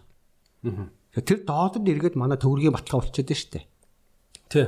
Тэгэхээр би одоо юу хэлэх гээд байна үгүй ээ. алтссын ордоор би төгрөгөө баталгаажуулчих. А тэгээд долларын эзэд үнэхээр манай алтсыг аваад хөрөнгө оруулаад хятад руугаа зарна уу юугаа зарна ашиг олох гэж байгаа бол мөн үү? За. Би эхлээд баялгаа өгөө танаа долларыг баталгаажуулахгүй. Би өөрийнхөө баялагаар баталгаажсан төгрөгөө хэвлэлжээ. А тэгэнгუутаа Риотонтой хурж ирээд мөн үү 3 миллиард доллартай тэнцэх хэмжээний хөрөнгө оруулалт хийгээд үнэхээр алт цэцийг аваад хэдтлүүзаар ашигтай ажиллах гэж бол тогтвортой хуульчсан аншаа төгрөг худалдаж аваад тэгээд тэр уурхаага байгуул. Өөрөөр хэл Монгол төгрөгийн баталгаа нь Монголын баялаг байхаар. А тиймээс ш Монгол төгрөгийн баталгаа нь миний баялагаар баталгаажсан доллар байхыг л болиулах гэдэг таахгүй юу? Санаа нь. Тэг тэгж чадахгүй үстэй энэ ч. Чадна штэ. Дэлхийгээр нэг. Үгүй үгүй. За ер нь монголчууд ингэж бодож байгаа үстэй. Тэгээ тэр дэлхийн амар том тэр санхүүгийн систем цаагаараа явж хахад бид нар одоо яаж ч тэ а одоо энэ ч юу ч гээд тэр дэлхий дэлхийн бүх улс лагж байгаа системийг л дагна гин үстэй. Гайхаа яг наач одоо ягаад тэгэхээр яг наадахчин өөрөө эргээд үгүй гэх юм бол тэгэл янз бүрийн хар лист мист гээл Монголтой хинч худалдаа хийхэ болол Монголыг ингээл улам улам Монголтой хинч 8 хийхэ болол тэр хэмжээгээр э, улам тусгаар тогтнол аюултай юм шүү. Яг зөв. За одоо яг над зөв асуулт асууж байна. Хүмүүс наадахарч айлгадаг байхгүй юу? Би бол тэгж л байна. Яг тэгж хүмүүс айлгадаг. Тэгээ бодогддог. Шууд бодогдсон зөв харин тэгэхээр тэгэхээр наа чинь бас анх шууд төрдөг сэтгэл гэхээр одоо шинэ ингэ бодъё. Нийтэд нь үнэмшүүлсэн төсөөллөөс гаргах гэж аюу хэцүү байдаг байхгүй юу? Бүгд яг тэгэхээр идрээ доллараар хаач явсан гой 8 ээждэг учраас энэ бол агуу мөнгө гэд итгэдэг. Баяр хүү бас итгэдэг байлаа шүү дээ. Тэгэхээр биш ээ. Энийн чин төлөө ингээд та нар ингээд их нутгаа барьцаан тавиад өөртөө өрөнд ороод нь болохгүй шүү дээ. Ийм учиртайгаа тайлбарууд эхлээд заавал хүмүүс угаасаа шууд яг гэж хам шиг юм ихний реакц гардаг байхгүй юу. За тэгэхээр хэлээд энгийн юм ярил л да. Жишээ Сингапур. За. Сингапур. Сингапур байгалийн баялаггүй. Мөн үү? Тий. Сингапур юугаар яадаг? Сингапурчуудын ууггүй хөдөлмөрж бий босгосон чинь Сингапур гэдэг хотоор баталгаажсан Сингапур доллараар хэвлэдэг байхгүй юу? За. Тэгчээ Сингапур доллар Сингапур доллар нь Америк доллартойгоо яг хаяшин тогтвортой 90 оноос хойш яг тогтвортой байгаа. Тийм. Тэгэхээр Сингапурын гоо тэгэхээр нөгөө бид нар шиг залинд ордоггүй тэнд бас ухаантай өдөрдөг ч биш ликоны антер гээд. Тэгээд дараа нь одоо хүүн залгамжлаа явж байгаа. Тэд нар энд чин ороод Ази хямрал энэ тэгээд нэлээд 97 онд нухуулаад тэгээс үүдээ ойлгоод ингээ уяад ханшийн хуульч докторцаа Хонконг жишээ. Доллартай ханшаа уйсан орн баларсан түүх зөндөл өгдөг үстэй. Одоо Аргентин чинь тэгсэн ярьдаг. Аргентин Чили мэлийг бол ерөөсө Бразил энтрийг бол 70 донд бүр системтэй нураац тэгвэл арай дараа нь тайлбарж бодно. Би одоо эхлээд нөгөө нэг яг асуулт нь чинь нөгөө байдаг гэдгийг харуул хоёр жишээ. За. Ямар ч байгалийн баялаггүй Сингапур. Тэр Сингапур хот буюу тэр баахан Сингапурчны гой гой байшин барилга барилга юмнуудтай шүү дээ. Тэр тэрүүгээр баталгаажсан Сингапур доллараар хэвлэдэг гэсэн үг энгийнээр. Тэгчингуудаа нэг Сингапур доллар ойролцоогоор тэгээ нэг баг нэг нэг шахуу. Тэгээ нэг Америк доллар нэг 1.5-аас 1.1 нэг хооронд л бүтэн одоо 30 жил болж байна миний мэдхээс. Нэгээс нэг өөрчлөгдөхгүй. Тэгээд гол юм нь юу юм гэхээр Сингапур долларын баталгаа нь зүгээр Сингапурчуудын бүтээсэн үйл хөдлөх хөрөнгөл байхгүй юу? Тэгээ хоохгүй хөдөлмөр баталгаажчих. За Хонконгийн жишээ. Хамгийн сонгодог одоо манайхны мэдгэцсэн. 1985 он хүртэл яг манад одоо энэ хэрэглээд байгаа чөлөөт валютын чөлөөтэй ханш гэдэг загвар байсан. Тэгэхэд яасан гэхээр Хонконг доллар ингээд байн ханшинаа л Америк долларын ханш өсөд идэв гэсэн. Яг одоо манайх шиг. Хонконг дөө. Тий Хонконгод. За. За тэнгууд 1985 онд хууль батлаад нэг Америк доллар 775 Хонконг доллартай тэнцнийг хуульчилж байгаа. Хинч ханшиг өөрчлөхгүйгээд.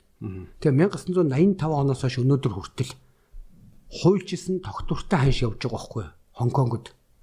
Аа интернет ороод түүхэн үзчихээ. Тэгвэл тэрийн тэр гаднаас ирж байгаа доллараа бариад юм авах гэж байгаа хүмүүс заавал зөвхөн тэр аншаа зөвшөөрөхгүй байл яах юм. Үгүй шүү дээ. Хуулийн тийм юм чинь дотоод. Тэр би нөгөө болдог гэдгийг хэлээд байгаа юм байхгүй юу. Тэгэхээр одоо хэлээ. Хонконг Тэгээд хуульдаа юу гэж ядیں гэхээр Америк доллар барьж ирсэн хүн money changer дээр орлоо мөнгө сэрдэг. Тэгээд 775 гэж байгаа учраас дээш доош average заагаад өгсөн хязгаар энэ. Changer тий доошо 7-70-аас доош худалдаж авч болохгүй. Нөгөө доллар цөүнийг лөөрцсөн болно. Тийм учраас хамгийн доотлын ханш нь 7.7 Хонконг доллар. А дээд ченжер би одоо мөнгөний солих одоо 8 шарга байхгүй юу? Тэнгүүд би 780-аас илүү зарж болохгүй. Тэгжид өөрийнхөө Хонконгийн доллараа ханшийг хадгалж хамгаалж байгаа гэсэн үг байхгүй дахлаа гэ. Тэгэхээр би юу тайлбарлах гэдэг нь нэгдүгээрт тэр сонгодог зах зээлийн орон гэдэг Хонконг гэдэг чинь болон нэлээд олон оронд үндэснийхээ мөнгөний тэмдэгтийг доллартай үйдсэн хуулийн айл хэдийн батлаа тогтвортой болгоцсон юм байгаад байгаа чинь шинэ юм биш. Нэг. За хоёрдугаарт нь ямар ч байгалийн баялаггүй Сингапур Сингапурчуудын бүтээсэн үйл хөдлөнгөөр баталгаажсан Сингапур доллароо гаргаад тэгээд саяны тогтворжуулсан хуультайгаар ингээд 30 жил сайхан хөгжиж явж байна. Миний л одоо анх 90 оноод болсон. За нөгөө талдаа Норвег манайхны жишээ их болгодог. Тий. Норвег бол баялагын сантай орон. Баялагын сантай орон. Норвег яадаг вэ? Байгалийн баялаг. Тэр байгалийн баялагаараа баталгаажсан Норвег мөнгө хэвлчихэж байгаа байхгүй Нийл нефттэй улс тий. Тий, нийл нефттэй улс байгалийн баялагаараа баталгаажсан Норвегийн мөнгөнд тэмдэгтээ хэвлэл За. тэгээ болчих жоох байхгүй. Өөрөөр Крон гэдэг үү? тийм корона, Норвег корона. За одоо жишээ ярив. Монголд Норвег шиг байгалийн баялаг бий юу? Бага. Байн за нэг. Монголд Сингапур шиг тансаг гялалтсан гой биш ч гэсэн Улаанбаатар эрдэнэ дархан мархан гэдэг одоо энэ бүх хотуудаа аймгийн төвүүдээ байшин барилга, бүтээн байгуулалт, гүүр бүх юм үнэлүүл том баталгаа байна уу? Өчнөө мөнгө зараа босгоцсон юм байгаа үсттэй. Тийм үү? Байна. Хідэн их найт төгрөгөөр үнэлэгдэх том үйл хөдлөх хөрөнгүүд байшин барилгууд байна уу? Байна. Тэг Сингапур шиг. Өөрөлдвөл байшин барилгын хувьд бид Сингапур дутаад авахгүй том үйл хөдлөхтэй хүмүүс. Байгалийн баялагын хувьд Норвегиас дутаад авахгүй. Тэгсэн мөртлөө дээр нь дахиад аль алинд нь байхгүй. Чи Норвегид нь үйл хөдлөх хөрөнгөөр нэг үнэлэгдсэн юм бол нэг тоохгүй шүү дээ. Сингапурд ерөөсөй байгалийн баялаг байхгүй шүү дээ. Тэгэхээр ийм ганц нэгэн юм дээр хүртэл төгрөгөө өөрсдөө үндэсний мөнгө тэмдэгтээ хэвдээ болоод байхад манад энэ хоёр байна уу? Хоёлаа байна. За гуравдугаарт нь манад айлч дэлхийн улсад байхгүй 80 сая мал байгаа. Нэг хүндээ одоо 80 сая мал 3 саяд хуваач л та тий. Тэр нэг хүнд ч одоо хэд оног. Тэр 200 сая хонтой Шинэ Зеланд энэ төр нь яа гэм бэ? Мөнгө нь яа гэм. Тийм бас тэрүүгээрээ баталгааж байгаа тэднийх чинь. Бас адилхан. Тий. Яг Австрали уцаач яг тэр тухайн тухайн баялагуудаараа баталгаажсан Шинэ Зеланд доллар, Австрали долларын хэвлэл ханшийн доктортой бариад байгаа байхгүй та. Тэгэхээр би нөгөө тэр Австрали, Шинэ Зеланд, Норвег, Сингапур гэдэг улсуудад зүгээр ердийн бодит амьдралд хэрэгжиж олон жил болцсон юмыг л Монгол хэрэгжүүлэх гэж яриад байгаа Би байхгүй ингэж бодоод ш тах. Аа. За, ерөөдөө бол санааг нь ойлгож чинь те. Аа, тэгтээ ингээ анзаараад тахаар долларын ханш өсөх буюу төгрөгийн ханш унах те. За, төгрөгийн ханш унах гэж яриул ба илүү зөв юм шүү. Төгрөгийн унна гэж яриуд зүг байгаа тий. За, төгрөгийн ханш сонгуул болгоны дараа ундаг уламжлалтай. Одоо дөнгөж сая хүртэл улсын хурлын сонгуул боллоо. Яг ингээл баг 2-7 хоногийн дараа эхлээл төгрөгийн ханш унж эхэлж штэ. Тэ? Одоо юанта харьцах ханш бол бүр амар унчлаа штэ, тэ? Энэ сонгуул ямар учиртай ингэж мөнгөнд юунд нөлөөлөд байгаа? Аа энэ ханшин тэгж нөлөөлөд байгаа. За яг зүгээр сонгуул хайш нэг уламжлал болчихлоо шүү дээ. Тий, ер нь бол Монголд байж байгаа хамгийн өтөр түргэн устдах систем бол энэ сонгуул гэдэг нь гаж тогтолцоо. Ялангуяа мөнгөөр сонгуул явуулдаг юм. Аа мөнгөөр сонгуул явуулна гэдэг сайн анзаараараа. Тэр их олон хэвлэх материал, хэвлэл мэдээллийн хандуу зарж байгаа мөнгүүд энэ тэгээ үсгэр ердийн 50 эдийн засгийн үед монголчуудын зүгээр нэг хоол ундаа идээ сайхан хүүхдийнхаа сургууль соёлын мөнгийг төлөөд арийн яд ингээ явж явах юм дэр чин ямар ч хэрэггүй тэгээ баахан хэвд мэдээлэлд мөнгө зараал мөнгө тараагаал сонин сэтгүүл ирдүүрэн хөвлөдөн штэ. Тэр бүх юм чин ирээнээс ихэнх нь охгүй юу? Нөгөө Монгол өөрийн байхгүй штэ. Цаасаа бүгд ирээнээс авна эн чи авчид нэг хэвлэх үйлдвэр нэртэй газар хэвлүүлнэ бүх юм мөн үү? Тэгээ бүгд урагшаагаар авчиж байгаа ч нөгөө ердийн явж исэн голмоос арай их импорт хийчихэж байгаа байхгүй сонгуулийн үед. За зөвхөн тэрнээс л болоод байна. Тий, яг нэг үндсэн юм. Тэгэхээр тэр мэдээж ердийн одоо юу гэдэг ингээд ингээд жигд ингээд төгрөгийн ханшаа долларын ханш өсөд ингээд явж исэн юм дул чинь яг сонгуулийн мөчлөхөр огцом валютын хэрэглээ ихсэж чинь гэсэн үг байхгүй юу нэ. Тэнгут нөгөө нөгөө нөөцгээд байгаа санхүүгийн загвар дунд чинь огцом ингээд юаны нэг хава хэрэглэчих гут чинь тэр нь 1 2 сарын дараа нөлөөж ингэж ханшинд нь инерцээрээ гарч ирж байгаад үлдэх гэсэн үг байхгүй юу? Харин та хэллээ шүү дээ. Ингээд байгалийнхаа жамаар ингээд эрэлт хэрэгцээн дээрээ суурлаад ханш хөдөлтгүй. Цаанаас нь ийм загвар суулгаад өгсөн, загвар суулгаад дэглэм суулгаад өгсөн. Тэгэхээр чинь сонгуулийн дараа ингэж төргийн ханш ундаг чинь өөрөө ер нь ингээд зах зээлийнхаа жамаар эрэлт нийлүүлэлт дээрээ хөдөлж байгаагийн баталгаа биш юм уу? Ийм байхгүй яг яг тэгж зөв тэгж яг одоо нөгөө гадна харагдаж байгаа үнцээс тэгж болно. Өөрөөр бид нар ч ерөнхийн нэг юм хэлдэг алгоритм гэж хэлсэн шүү дээ. Томьёо. Тэр томьёогоо чи ингээ явж штэ.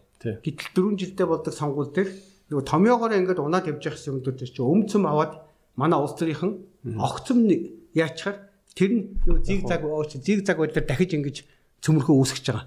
Аа за та энэ тэгж хэлээд байна уу те? Алгуурхан үсэх алгуурхан унах ёстой байсан төвөргийн ханш төвөргөө юу төвөргөөрөө айгүйх валют сонгуулаас болж авснаас болоод Огцом үрснээс унж байгаа. Үрснээс болоод тий. Үрснээс болоод. Юан үрснээс болоод ингээнэ тайлбарлав тий. Тий 4 жилдээ тэр яг тэний хэлээд байгаа сонгуулийн дараа тэгээд байгаа ч юм тийм учиртай. Гэхдээ ерөөсөө тэгээ буцааж буудаггүй их зааван тий. Үгүй буухгүй шүү дээ. Тэгэхээр одоо эндээс дахиад нэг юм харж чараа. Тэгэхээр бидний зээлсэн мөнгө улам л төлөхөд хэцүү болоод байна. Улам хэцүү болно. Одоо би энд дээр нэг юу яа л да. Хоёул түрүүнийхээ нөгөө юугаа дуусгах чи төгрөгийн төгрөгөө яагаад доторттой би хэвлэх хэрэгтэй гэж ярьдаг дуусгачихгүй хойд үсчихэд төгрөгөө тааны хэвлэлтэй. Уучлаарай. Гэхдээ яг төгрөгийг бол Английн компани дээр цаасан мөнгө хэвлүүлж байгаа. За. Английн компани дээр. А зүгээр ерөнхий төгрөгийн эмээс буюу төгрөг хэвлэнэ гэж манай ард түмний ойлгоод байгаа нийлүүлэлтийг бол зөв төв банкн дээр компьютерийн тоон дээр цаанаас нь Federal Reserve System-ээс нөгөө валютын сангийн аргачлаар тэдрэл өгч байгаа байхгүй тэдийг хэвлэсэн команд. Монгол улс тэгтээ төгрөгөө хэвлэх болохоор яа тий цаашаа гадны банкудаас зөвшөөрөл авч иж хэвлэлт юм Одоо банкудаас биш, валютын сангаас зөвшөөрөл авна. Валютын олон улсын валютын сан гэдэг байгаа чинь долларын эзэд буюу мөнгөний эзэдийн манайхыг хяндаг нөгөө харгас цагдаа л гэсэн үг байхгүй юу? Дэлхийн одоо 200-аад улсыг хяндаг. Та олон улсын валютын сангийн айгу эсрэг гэдэг хүн юм байна те эсрэг өдгөөд эн чинь жинхэнэ одоо ингэдэг штэ. International валютын санч IMF мөн IMF International Monetary Fund гэж байгаа штэ. Тийм та бол тэрний эсрэг үт юм тийм эсрэг өд гэдэг чинь хүн төрөлхтний одоо дийлэх нь эсрэг штэ. Угаасаа алуурч ингээд одоо улсын валютын санч хөгжүүлсэн ус нэгч байхгүй гэдгээр тогтогдсон юм чинь. Тэр ингэж байгаа. Яг International Monetary Fund буюу олон улсын мөнгөний сан гэдэг штэ. А энийг бол яг одоо бодит амьдралд бүх том удирдагч юу гэж хэлдэг. Энэ бол International Murdering Fund гэдэг. Алуурчдын сан гэж нэрлэдэг байхгүй юу? Алуурчин за тэгээ одоо улсуудыг өрөнд оруулдаг. Өрөнд оруулж алхал үүрэгтэй тийм зандалчин гэсэн үг байхгүй. Тэгэхээр би түрүүнийхээ гүйцээг тайлбарчаа. Сингапур шиг монголчууд тийм төгрөг хэвлэж байгаа төгрөгийн төрийн хэвлэж байгаа төгрөгийн эхний баталгаа нь Монголын үйл хөдлөх хөрөнгө байж болно. Сингапур шиг. Даан төгрөгийн дараагийн хоёр дахь нэг баталгаа нь мөн байгалийн баялаг гэж болно. Алтсис одоо манайх нефт мэвт бүх юмтай газ. За 3 дугаарт нь нэмээд дахиад 80 сая мал. Тий газар тариалан барил ороод ирж байгаа. Тэр манайх шиг ийм гурван том баялагтай баялагаар баталгаач төвлөг дэлхийд байхгүй. Тийм учраас бид миний хэлээд байгаа нь энэ гурван баялгаа баталгаацсан төвлөгөө хэвлэлчээд хэвлэнэ гэсэн үг. За чинь манай байгалийн баялаг руу ороод Риотонтой ажил хийх гэж байгаа бол тэр Риотонтой хэдэн долларын хөрөнгө оруулах оруулах гэж байгаа мөн үү? Орж ирж ухаж байгаа нь бол муу юм биш. Тэр тэрийг сайн муу ярих нь арай болоогүй. Ийм байхгүй. Гол нь би нэг санхүүгийн загвар яриад байна. Тэгэхээр Риотонтой оюутан ордыг аваад бид нар ингээд 15 миллиард долларын хөрөнгө оруулалт хийя. Тэг тэг хамаагүй. Нэг төгрөг 1 доллар. Мөн үү? За тэгээд та нар орно гэх юм бол бид нар 15 тэрбум төгрөгөө хэвлэлээ. Тэрийг хөдөлж аваад эн чинь уурхаагаа явуул. Валюта авч орж ирчээд хайшин доктортой учраас та нар буцаад алтсаа авч экспорт нь штэ. Тэндээсээ та нар юм олоод төлөх татвар төлгээд ингээд ингийн загвар. Өөрөлд Монголд ирж ямар нэг байдлаар байшин барилга барих гэж байгаа хөдөө аж ахуйн гэж байгаа байгалийн баялаг ухах гэж байгаа тэ үр ашиг олох гэж байгаа бол яг хуйчлагдсан тогтвортой ханштай 1 төгрөг 1 доллар жишээ нь. Ийм ханшаар төгрөг худалдаж ав. Гэт тэгээд нөгөө 15 миллиард долларын хөрөнгө оруулалт хийх гэж байгаа бид 15 миллиард төгрөгийг хэвлээд өгч гэсэн үг байхгүй дээ. Тийм ингээ бол яг одоо энэ Сингапур, Норвегийн загварыг л би яриад шүү дээ. Эдийн нь Хонконгийн загвар гэсэн үг байхгүй юу? Эдийн засаг хэрэг төсөл хэрэг чинь хэрэг доллар тэр явчихна гэсэн үг байхгүй юу? Тэр хэмжээгээр өсөд явна гэсэн үг байхгүй юу? Тэгэхээр энийг тоон дээрээс хурагч хэрэггүй. Одоо бид нар чинь бүх сосиет орнууд Польш, Чех, Орос энтер артын гурван тэгүүдийг арилгасан шүү дээ. 90 оноос хойш. Ингээд үндснийхээ мөнгө тэмдэгтийн ханшийг алдаж алчаас үүдэн бүгд тогтворжуулангуудаа арын ханшийг арилгацсан шүү дээ. Өнгөр байна. Өнгөр л одоо 90 оноос ханшийг алдахгүй маш сайн тэр Европын адуурч донд өөрийгөө авч чадж байгаа улс байна. Өнгөрийн жишээ байна. За Польшин тэр адууж адууж ясна золотоо тэгээд тогтворжуулсан. Чех корона тогтворжуулсан. Манайхад бах байдаг 2010 өөхөд бүгд тогтворжоо болсон байгаа. Вон йен энэ төр яа тийм. Вон яа тийм ер нь. Солонгосын вон бид нэр хавдаг мөнгө шүү дээ. За солонгосын вон бол ямар ч байсан ханшны уналтаараа бол манай төгрөгөөс арай бага. Гэхдээ загвар нөрөө манайх шиг юм чөлөөт ханштай гэдэг учраас унаа яваад байгаа. А йен бас ерөнхийдөө бас тийм чөлөөт гэдэг юм уу унаад яваад байгаа. Гэхдээ янз нөгөө Япон, Америкийн худалдааны балансан дээрээ тааруулаад А ерөнхийдөө манайхан бас нэг энэ дээр үзэгч толондоо сонирхож хэлэхэд Японы компани, солонгосын компани гэдээ манайхан бас жоон буруу ойлгоод идэв. Samsung бол одоо солонгосын алдартай компани. Sony бол Японы алдартай компани гэл ингээл. Мөн үү? Үгүй байхгүй. Тэрний эзэд нь өөрөө нөгөө долларын эзэд байдаг байхгүй юу? Samsung гэдэг брэндтэй баахан солонгосуудыг ажиглуулж байгаа болохоос биш бүх мөнгө санхүү ашиг нь бол нөгөө долларын эзэд л очдог Тэдний эзэд нь долларын эзэд өөртөө байхгүй Samsung-ийн Sony-гийн компанид мөнгө зээлдэг компаниуд гэсэн. Зээлдэг компаниуд нэг гэсэн үг байхгүй юу? Одоо тэр нь хяндаг л гэсэн үг байхгүй юу? Одоо манайх чинь ингээд юу гэдэг нь худалдаа үйл голомт банкыг Монголын эзэнтэй сайхан банк гэлгээл гүү штэ. Аль хэдийн барьцаанд бүх юм очсон. Бүх зээлээ танаа долларын эзэдээс авдаг. Тэдний энд байдаг зээлийг өгч монголчуудыг тэдэрт барьцаалж өгдөг тийм л хүмүүс нэг хэсэг байхгүй. Өмнөөс нь өмнөөс нь одоо нөгөө нэг банкнд ахаа үүдэн дээр нэг тейлергээд хүн сууж идэг штэ. Та тэдэнд яахаа ингэж тэрэн шиг томсгсон утгаар нь арах юм бол манай банкуд бол долларын эсдийн энтх тейлрүүд л байхгүй юу? Гадны их доллартай тэр том банкуудын долларыг нь оруулж ирж жижиглэн болгож тий тэгээд төгрөглөө шилжүүлээ долларын мөнгө төгрөглөө шилжүүлээд өөртөө дундаас нь 100 ч юм аваад явдаг тийм тооцооны кассууд л байхгүй тэдний Та Монголын банкуд их тэгж харж байна те. Гү тийм юм чи би өөрөө банкны эзэн байсан сайн мэдэн шүү дээ. Би нэг бол одоо 10 жил байг ярьж байгаа шүү дээ. Та манай банк гэж юу гэдэг юм та одоо тэгээд дэлхийн бүгд банк чинь тэгж ажилтдаг юм уу? Одоо жижигхэн улсын жижигхэн банк болвол том улсын том банкнаас айгүй баг хүүтэй валют оруулж ирээд тэрийгээ сайхан жижиглэл жижиглээд хүүгийн өндөр болгоод баахан жижигхэн хүмүүс тараагаад тий жижиг бизнесүүд тарааж өгөөд тэгээд дундаас нь жоох ашиг олдог бүх л банк ингэж ажилтгүй юм уу? Юу юу болох вэ? Дахиад ялгаатай байгаа. Дахиад ялгаатай байгаа. Өөрөөр хэлбэл миний хэлээд байгаа нэг хөгжөлтөө буюу өөрийгөө аваа гараад гарцсан эдний залинд орохгүй улсууд нь наад загвар орчин биш. Мөн үү? За. Нөгөө Сингапур, Норвег, Хонконг гэнтэр шиг. За одоо чинь Хонконгийн за Монголд худалдаа хөгжлийн банк гэдэг үү? Тэгвэл хот Норвегийн худалдаа хөгжлийн банк гэдэг нэг юм байгаа шүү дээ. Тэр нь тэгвэл яаж хүмүүстэй зээл олго яаж ашиг олго. Тэгэхээр одоо ингэсэн багхгүй. Өөрөөр энэ дээр нэг юм ойлгох хэрэгтэй. Дотоодын мөнгөний бодлого явуулах. Аа валют хэрэгтэй гадаад худалдаа хөрөнгө оруулалтаа зохицуулах гэдгийг хольчод байгаа учраас бид төөрөөд байгаа. Зааж гарах. За би бүр нач аяг төрлөн. За дахиад хэлтэй надад үлрээ. Дотоодын мөнгөний бодлого. Төгрөгийн байлгах. Тэр төгрөгийг доллартай хатуу ханштай тогтоох. Дараа нь тэр ханш тогтсон ханшны дагуу долларын хөрөнгө оруулалт орж ирэх. Гадаад худалдаан дээрээ алдагдлгүй ажиллах гэсэн юм гурван юмыг холиод яриад байгаа учраас хүмүүс төөрөлдөд байгаа байхгүй даа. Мөн үү. Тэгэхээр яг энэ дотоодын мөнгөний бодлого ханшаа докторжуулчаад тэгээ гадаад худалдаан дээрээ алдагдaltaй нь алдаггүйнээс хамаарат үүссэн валютын нөөцөө Норвегийн хөгжлийн сангаа бий болгочод магадгүй тухайн жилдээ алдагдaltaй гарсан бол тэндээсээ нөхчдөг. А ашигтай гарах юм бол сандууга буцаага төвлөрүүлчих гэсэн энэ гурван юмыг би хольж манайхан эдийн засгт нэртэй хүмүүс нь бодлууд яриад идэх учраас ард түмний төөрөлдүүлээд байгаа байхгүй да.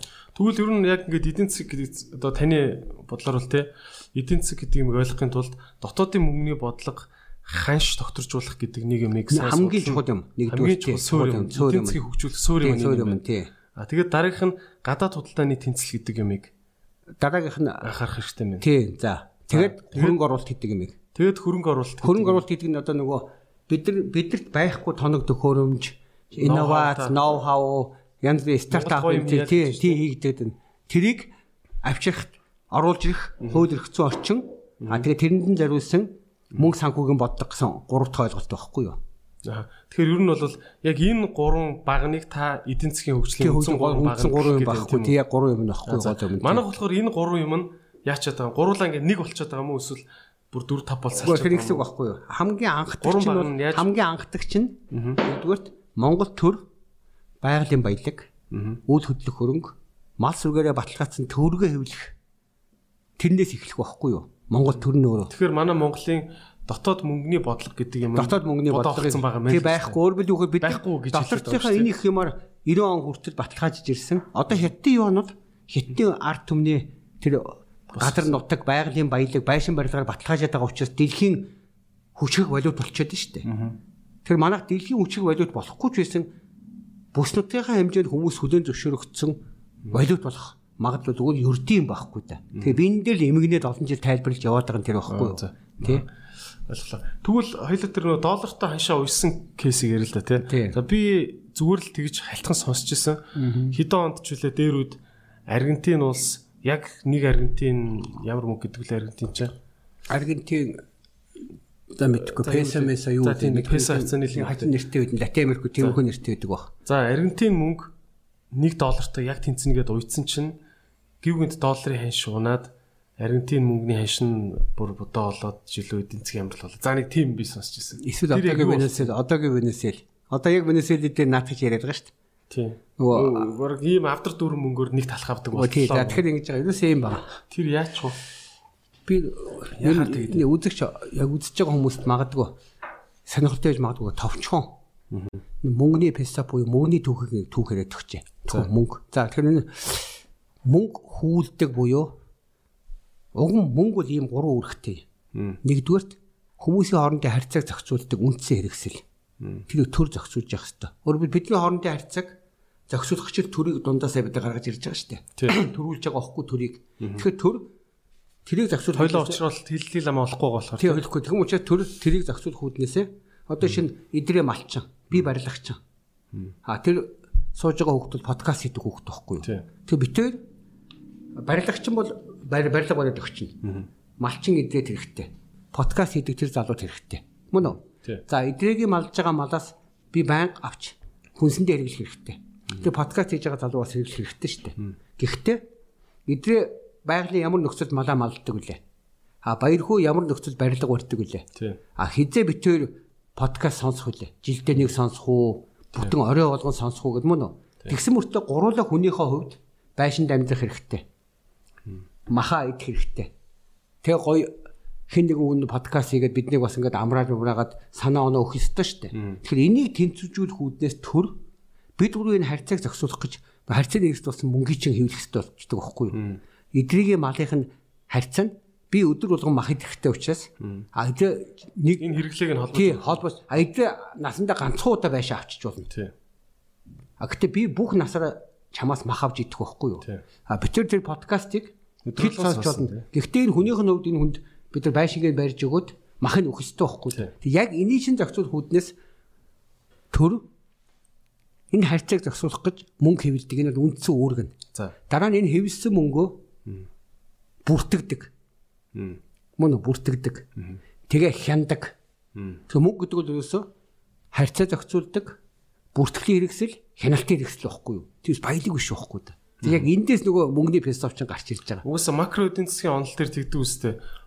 Баян улс гэж ямар улсыг хэлдэм бэ гэхээр дотор нь яг ингээд үнэлэгдэх, гарт баригдах ийм материаллык баялгаар нь тухайн улсын эдийн засгийн хэмжээг хэмжнэ гэд бид заадаг үстэй. Тэг ер нь яг нь тэгээс биш валютын сангийнх нь мөнгөний тоогоор хэмжинэ гэдэг үг. Яг тийм. Уг нь бол сонгодог макрогийн одоо ялангуяа Кейнс сургуультыг салж. Кейнсийн онд шүү дээ. Кейнс Кейнс одоо шинэ Кейнс гэдэг байгаа. Эдгэр ч юм уу яг энийг заадаг байхгүй үгэн бол. За одоо яриад байгаа тэр юмд очоо. За мөнгө бол ингээд нэгдүгээрт харьцааны хэрэгсэл, бүртгэлийн хэрэгсэл, хяналтын хэрэгсэл. За. Тэгэхээр ийм хэрэгслийг мөнгө гэд нэрлэлчээд тэгээд төр нь өөрөө хүмүүстэй хүүтэ өгөөд эхэлж байгаа гэж би буруу гэдэг. Энэ бол байгаагүй байхгүй юу? 70 оноос өмнө тэр хөгжилтэйгээд Аргентин интерт байгаагүй байхгүй Чил интерт.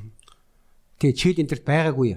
Тэд нар яг одоо national developed developmentism одоо үндэсний хөгжлийн англиар developmentism буюу капитализм гэж үндэсний баялаг гэж тэр загвараар хөгжижээс улсууд.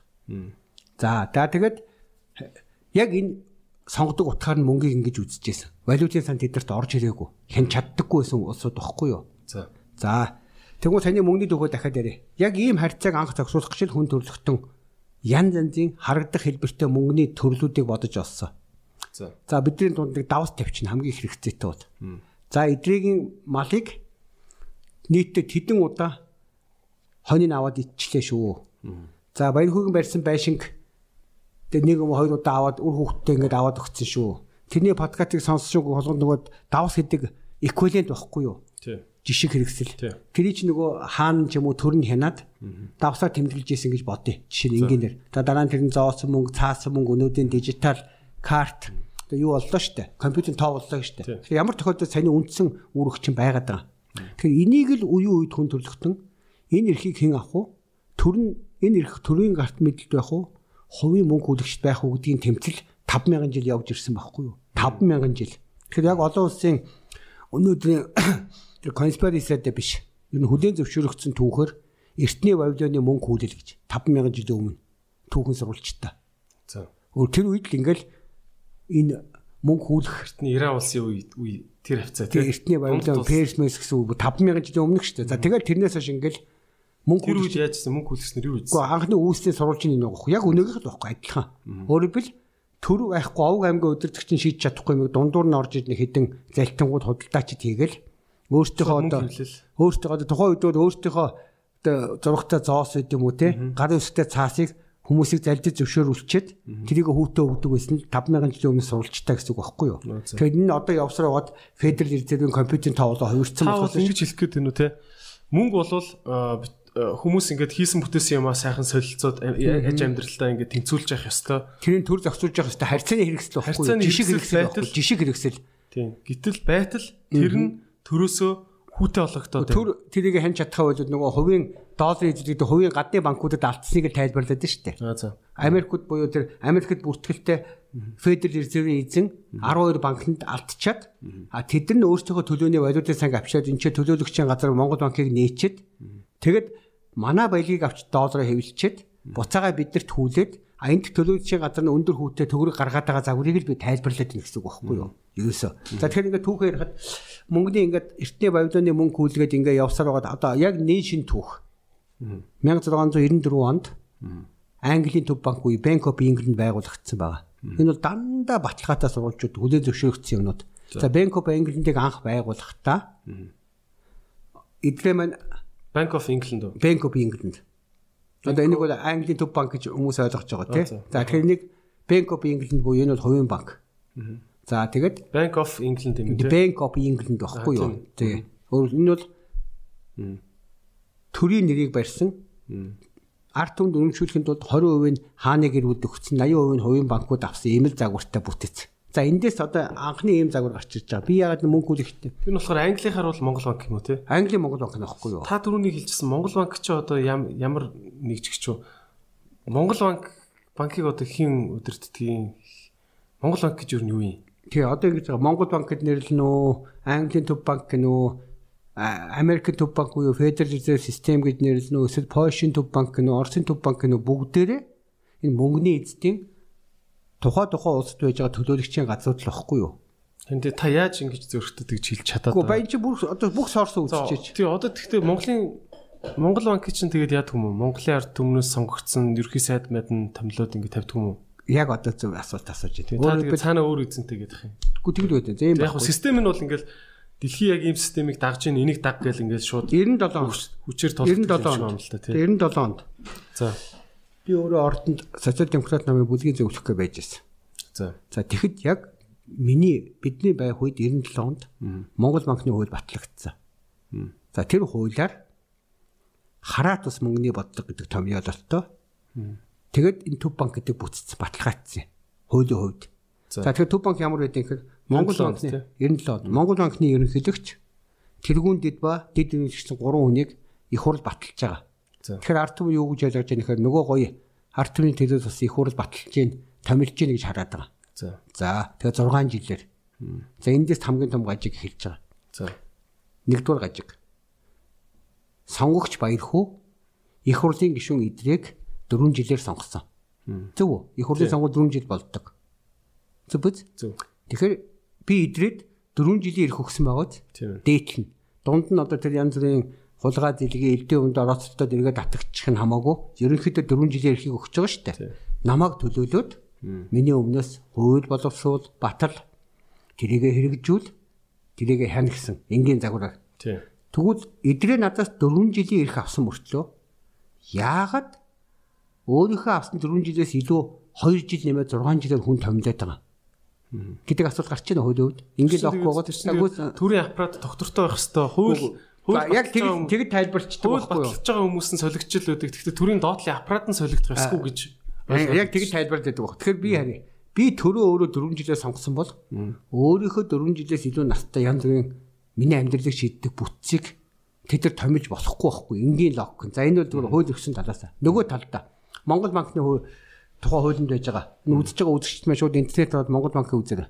Нэгдүгээр Монгол банк ямар зорилготой ингэж ихтэй үзчих. Аливаа нийгмийг байгуулахдаа агентлаг ч юм уу, яамаг ч юм уу байгуулахдаа тодорхой зорилгыг шийдэх гэж байгуулдаг үстэй. Тийм. За тэгвэл Монгол банкны зорилт гэд зоригч биш үү? Зорилт гэж байгаа шүү. Зориг гэдэг бол урт удаан хугацааны юм. А зорилт гэдэг бол тухайн зорилгондоо хүрэхэд тулд шатраас алхмууд дээр хийх ёстой үйлдэлүүд гэсэн үг шүү дээ. Тэгэхээр Монгол банкны зорилт гэж бит томьёосон байгаа шүү. За. За тэгээ юу гэж бичсэн гэхээр төгрөгийн тогтвортой байдлыг хангах гэж. Өө за. Өө ямар ч үүрэг ба. Би нөө үүрэг биш зүгээр зорилт шүү. Уг нь тэр их хурлаар батлагдж байгаа бүтэц биш үү? Маш тодорхой үүрэгтэй байх хэрэгтэй байхгүй юу? Тэгтэл хуулиндаа үүрэг биш. Зүгээр зорилт гэх томьёолцсон байгаа. Оо за. Тэгээ бусдад байдаг байхгүй Монгол банк. Биелүүлэхгүй ч байсан бол. Тэгээ биелүүлэх гэж байсан бол зорилт юм чинь. Тэгэхээр нэгдүгээр том юм нь энэ залин энэ. За. Бүх улсын төв банкнд ийм өгүүлбэртэй байдэ. За. Тухайн улсынхаа төрөөс томилогдож байгаа юм шиг боловч ямар ч үүрэг хариуцлага хүлээхгүй. Зөвхөн зорилт. Тэгэхээр Монгол банкны Монгол гэдэг ямар бүтц ингэ сайн хуулийн үзэх юм бол төгрөгийн доктортой байдлыг хангах зорилттой ажилтдаг бүтц. Нэг. Хоёрдугаарт нь Тэр нь угсаа эзэж биелэхгүй шүү. Гэхдээ хоёрдугаарт нь засгийн газраас хараат ус гэж. За. Хөөбөл засгийн газраас хараат ус мөнгөний бодлого явуулна гэсэн хоёр өгүүлбэр байна. Гүтгэх боттоо. Эзээ би чамайг 4 жил сонгосон. Чи яахаараа 6 жилээр Монгол банкыг томилж байгаа нэг. Тэгсэн мөртөө чиний тэр томилсон хүн чи яахаараа миний төгрөгийн ханшиг хариуцдаггүй юм. Зүгээр төгрөгийн ханшиг доктортой байх зорилттой байдیں۔ Мөн үү? Тий. Хоёрдугаарт Би төгрөгөөр мөнгө олоод Тий. орлого олоод хуушуур хийгээл зараал. тий Зайлвал нөгөө авсан тухуг билеткийнхээ долларыг төлөхөөл тий яваад идэг тий төлөх гэж ядчих төгрөг нь улам яарад. Үндэдэг. А тэгээд тэгтэл нөгөө тэр төгрөгийг чи хэвлэж байгаа буюу баталгаажуулж байгаа Монгол банк нь өөрөө үүрэг хариуцлага хүлээхгүй зөвхөн зорилттой байгаа. Тий. А хоёрдугаарт нь яахаараа миний сонгосон их хурл тий их хурлаас төрсэн засгийн газраас хараат ус байгаад байгаа.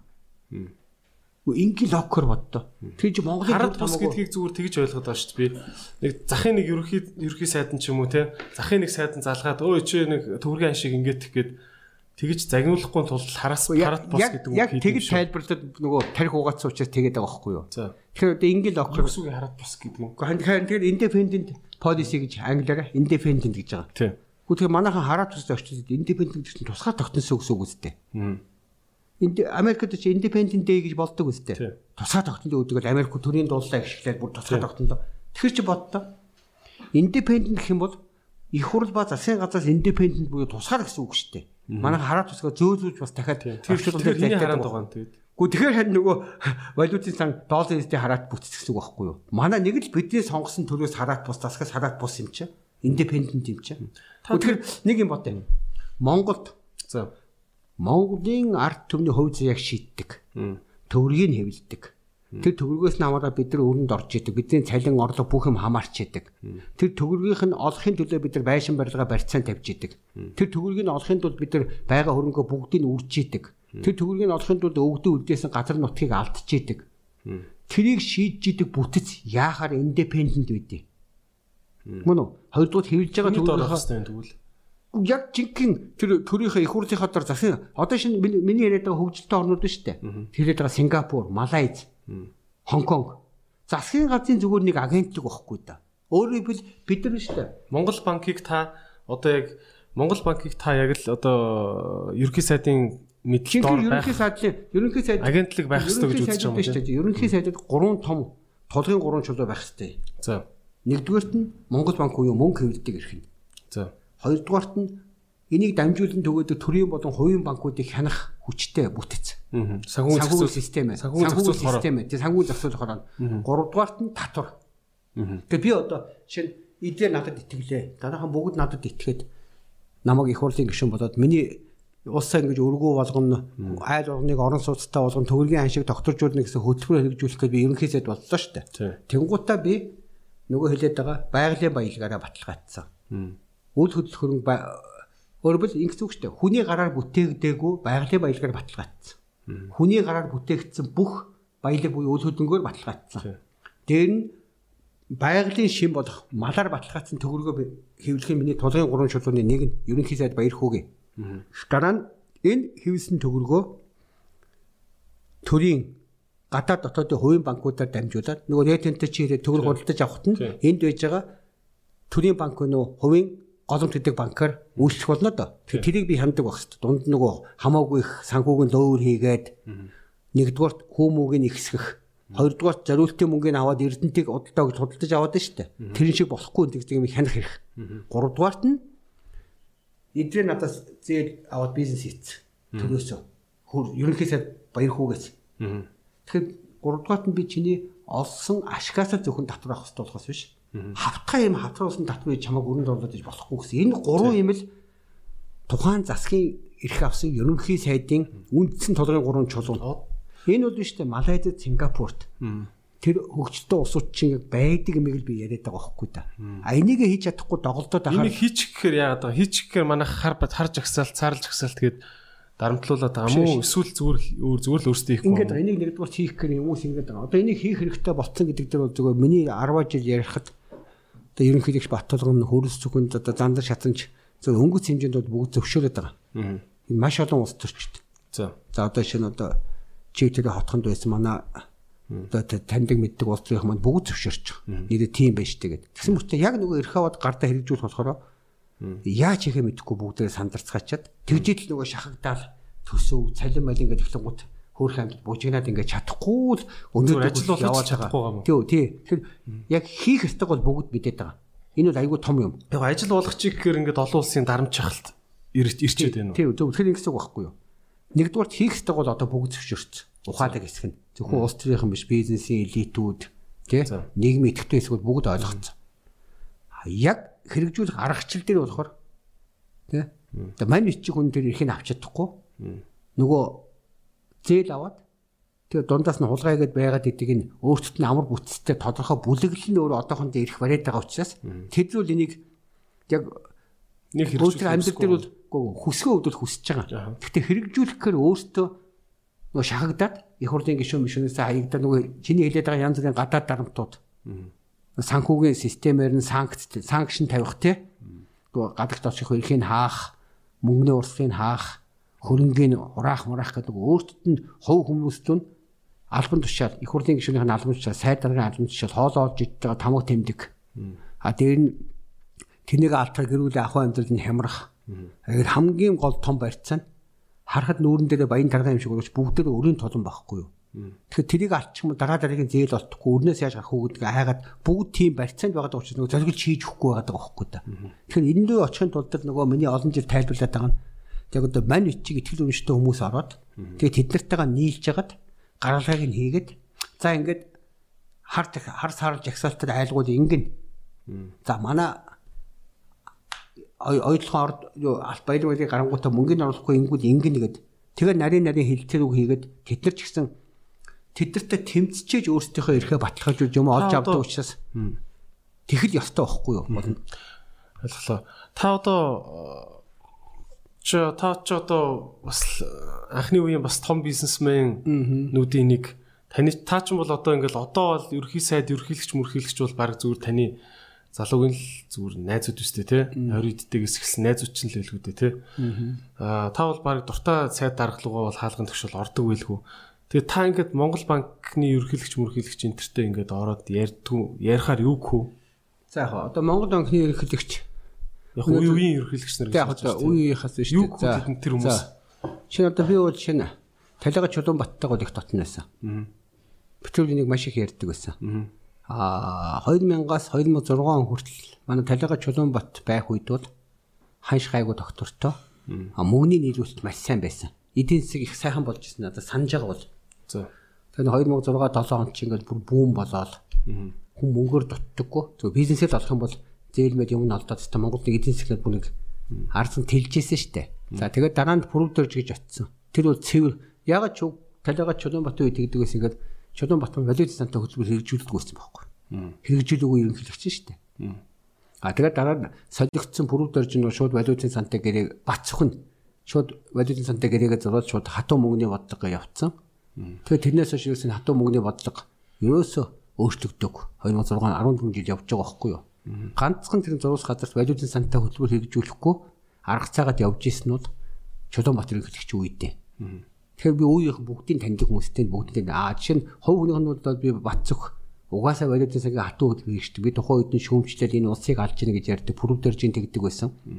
Дараа нь зол жаргал болсон. А зол жаргал бол бүр хитрхээ дургаад дур гэсэн тэрийг ч би зөндөө ярьдаг.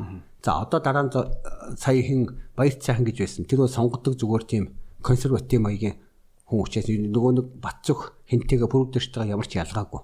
За одоо тавгсан бол яг харьцангуй хар залуугаасаа Монгол банкнд ажилласан ч гэсэн тарих нь өөрөө зөв валютын цангийнхаа загвараасаа бас гарахгүй.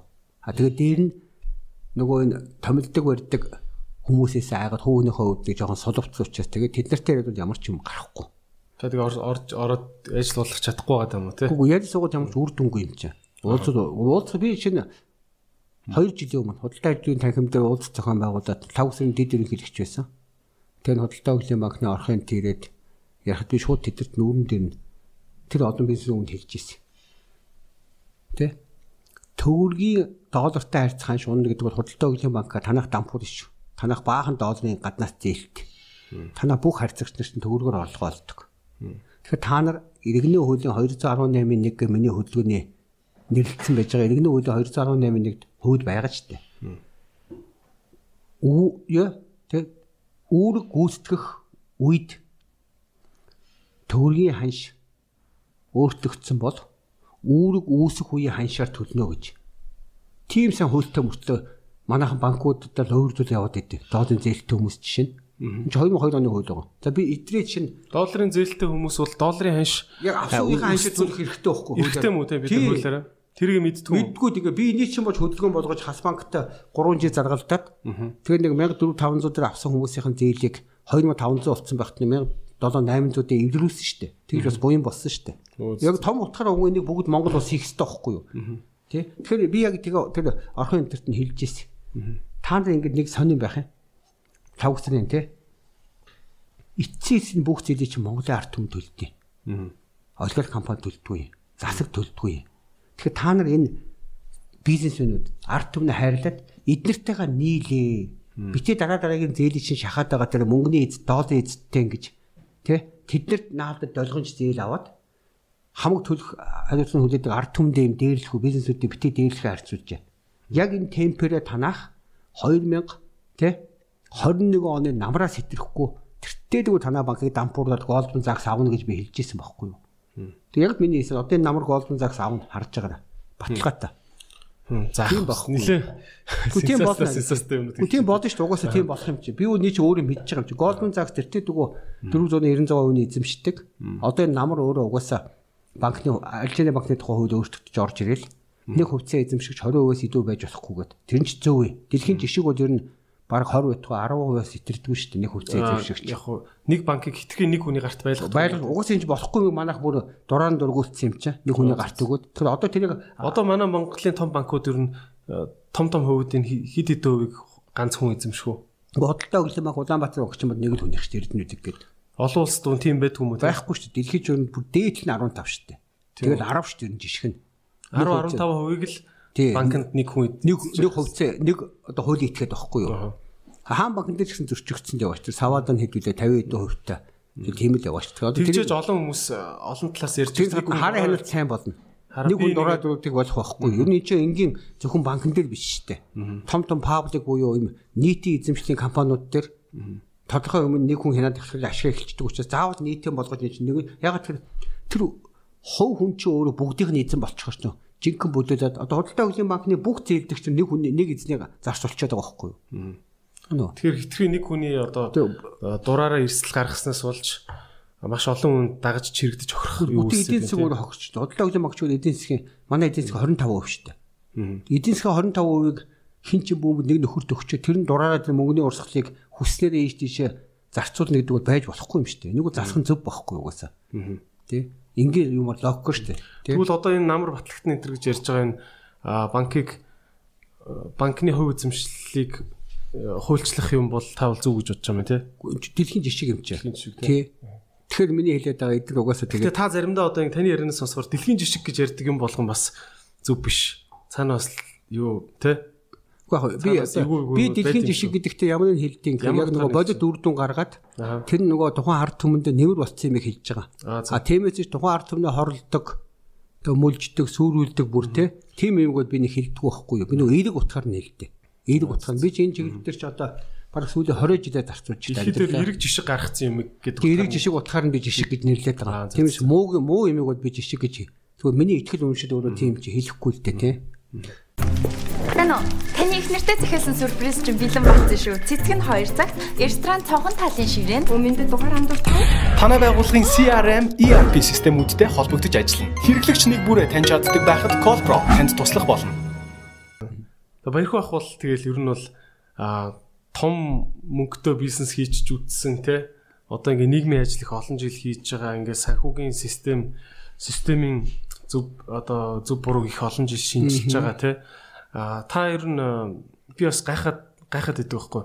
Хүн тэгээд бизнес хийгээл ингээл өөд чинь гэж одоо байд юм уу? Бизнес чинь одоо ингээл сайн зүйлийг бүтээдэг л нэг арга хэрэгсэл гэж ойлгоод байгаа шүү дээ те та ингээд бизнестэй байгаад ингээд юм юм хүм бүтээж босгоод те тэр нь олон хүний амьдралд ингэж нөлөөлдөг те тийм том бизнесийг босгохоос яагаад татгалзаад юу л ингээд те одоо энэ санхүүгийн систем энтрийг судлаад сурчлаад те яваад байгаа вэ те. Тэр нь бас мэдээж арт түм бүр ол том утгаараа арт түмэнд сайн нөлөөлнө гэж мэдээж та бодож байгаа те. Гэхдээ ер нь бас яагаад хүн мөнгнөөс үүднэ гэж байт юм уу?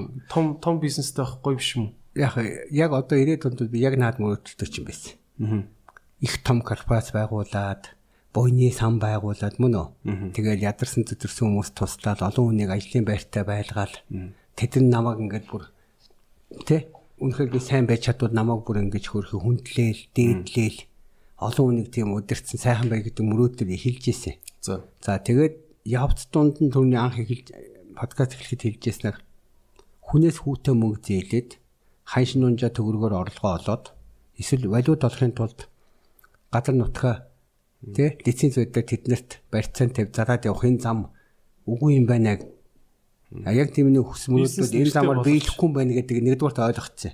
За тэгээд дараа нь юу ойлгосон гэхээр эхлээд би жоохон мөнгө төгрөг судлахаас өмнө Монгол гүн ухаан жоохон сонирхсан. Эртний болон үн эртний Монголын гүн ухаан, хаадан эрдэм яг монголчууд яагаад хүчрэг байсан энэ төр гэдэг. За ингээд тэгээд энэ давхар мэдээж энэ өнөө цагийн энэ мөнгөний түүх түүний хэлдэг 1694 оноос 1913 онд Федерал резерв хүртэл байгууллагад хүртэлх энэ хувийн банкуд яаж Европыг түүвэсэн хідэн дайн өдөөсөн яаж энэ мөнгөний эрх мэдлийг олж авсан гэдэг түүхийг нарийн судлаад тэгээд ийм хоёр юм дээр хүрээд ирчих. Нэгдүгürt нь мөнгө хэвлэдэг хүмүүсийн хувьд мөнгө бол хүн төрөлхтнийг захирах хэрэгсэл байхгүй юу? А захирагч байгаа хүмүүсийн хувьд бол тэдний хэвлэж байгаа мөнгөнд баялаг гэж ойлгодог байхгүй юу. Тэгэхээр би долларын эзэдийн хэвлэж байгаа долларыг баялаг гэж үздэг тэр төвшингээс дээшлээд а харин монголчуудаа сайхан амьдуулах төгөлгийг хэвлэж өгдөг төрийг байгуулад мөн үү. Тэгэхээр мөнгө гэдэг бол баялаг биш.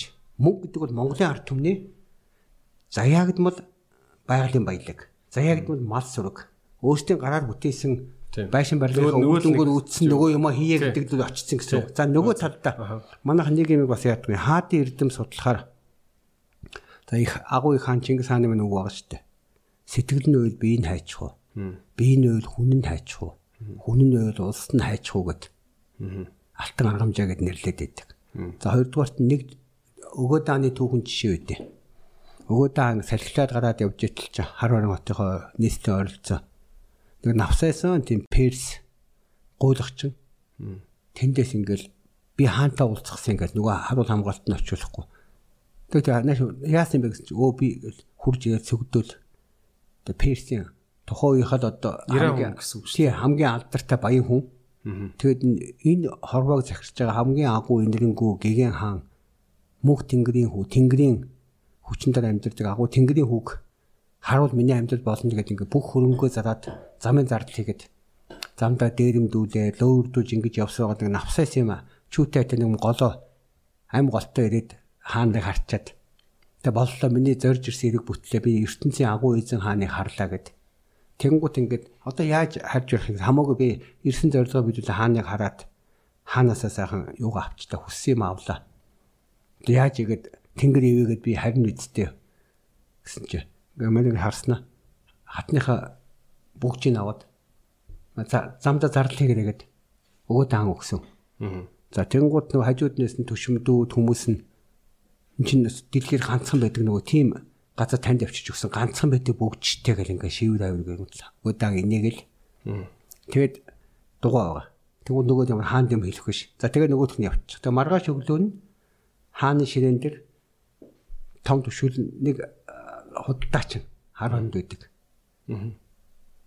Тэгээд дэлхийд урд нь танд байдаг төстэй ийм бүгж ашгүй орж ирлээ. Хөөбөл энэ том дээдийг хааныгаа баярлуулах нь миний үүрэг юм чиг нөгөө нөгөө хөрхи персон гараад нэг харны найбс бүгжээ за замын зардлын мөнгө аваад явсан. Нөгөөх нь тэр бүгжийн шууд аваад хаанд ороод ирж. Яг тэр хаанд мөнгө төрөг биш хааныг баярлуулах нь аягүй чухал байхгүй.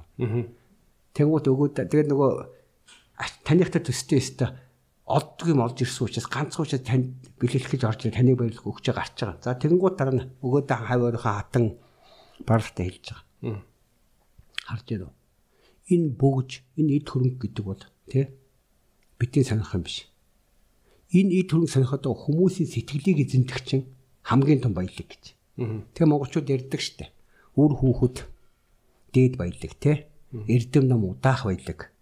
Эд хөрөнгө адаг баялаг гэж ярьдаг штэ. Тэгээ би юу хэлэх гээд байна гэхээр үнэхээр эцэс бүх юм мөнгө баялаг биш байхгүй юу? Аз жаргалтай амьдрал За би ингээд одоо шинэ эзэтэй подкаст хийгээл өөрөө хүснээр амьдаж байна. Энэ миний хамгийн том сайхан юм. Тэгэд яг жинхэнэ монгол хүн ухаан бол хамгийн том баялаг бол хүний итгэл байд. Хүний итгэл. Надад хэдэн хүн итгэж байна. Тэр миний хамгийн том баялаг байхгүй юу? Яг яг энэ цагаас эхлээ Монгол хүчрэх болох юм. Бие бинийгээ итгэлийг авах. Бие бинийгээ итгэлийг алдахгүй байх. Харилцан итгэл дээр суурилсан хамтын амьдрал, хамтын бизнес мөн бүх юм Дайж амьдрал хайр дээр тогтдгоо. Амьдрал итгэл дээр тогтд. Гэр бүл ч гэсэн итгэл дээр. Эхлээ нөхөр хоёрын амьдрал хайр биш байхгүй. Итгэл. Миний хань намайг тэхгүй дээ. За миний хань үр хүүхдэд тэгж байгаа да. Миний аав намайг тэхгүй гэдэг. Инхээр тэгэхээрөөсөө хүн төрлөختний философууд шашнууд суур яагаад гажуудчих гэхээр итгэл буюу итгэхгүй ухаан гэдэг бүр суур язгуур философи орхигдсон учраас бүх шашин гажуудаад бүх ийзмүүд гажууччаад байгаа. Тэгэхээр ерөөсөө бас үзэгчтэй хэлэхэд яг Монголын гүн ухаанаас итгэх ухаан буюу амьдралын суур энерги итгэл. Дараа нь энэ дээр суурилсан амин философи. Тухайн ам өөрөө яаж зөв амьдрах ёстой. Идрээ гэдэг ам, баярхуу гэдэг ам. Энд чинь идрээ гэдэг нэртэй баярхуу гэдэг нэртэй болохоос биш яг эдрээ баяр хөөртөд энэ байшин барилга гадар нэгэн ч битэр өмч биш. Ганцхан ам өмч байхгүй. Аа. Энэ ам байхгүй бол эдгээ байхгүй. Тийм тийм. Ам байхгүй бол гитэр байхгүй.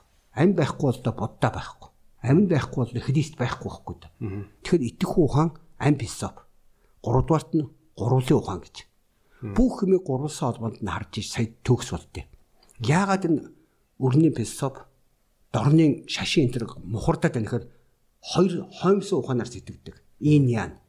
Хар цагаан, үнэн ба худал, сайн ба муу гэд. Үгүй байхгүй юу? баяр хүү идрэгийн ам биш үү?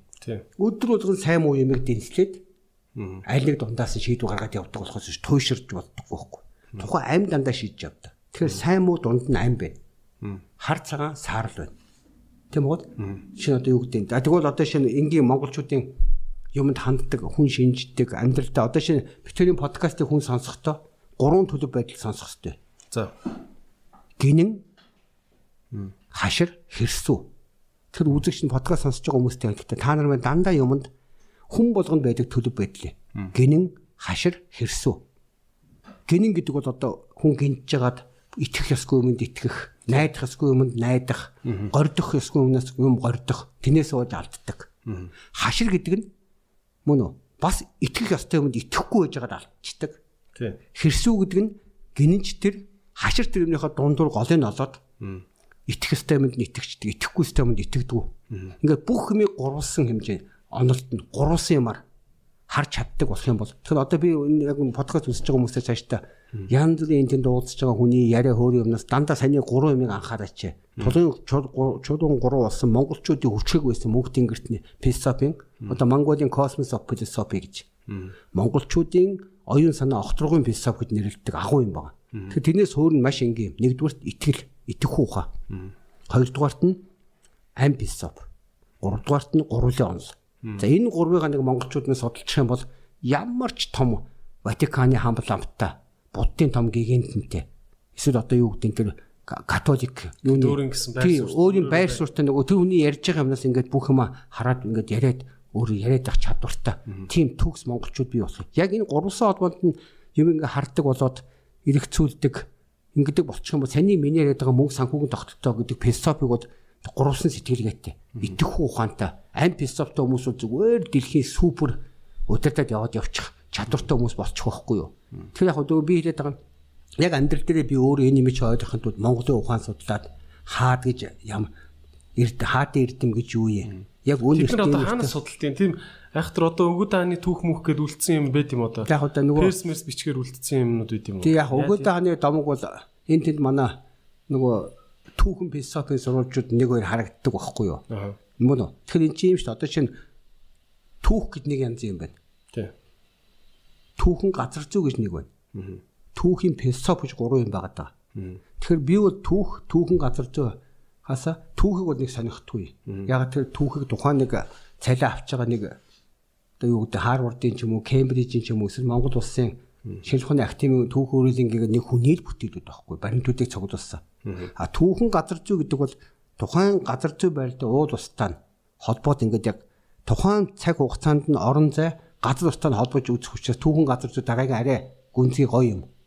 А дараа нь тэр тухайн цаг хугацаанд 13 дугаар зуунд Тэмүүжин гэдэг хүүхэд Чингис хаан болохдоо яг ямар газар юунаас болоод тэр тухайн үйлдэлийг хийсэн ямар бодолтой байсан гэдэг нь түүхийн философи буюу итгэх ухааны талаас судалдаг байхгүй юу.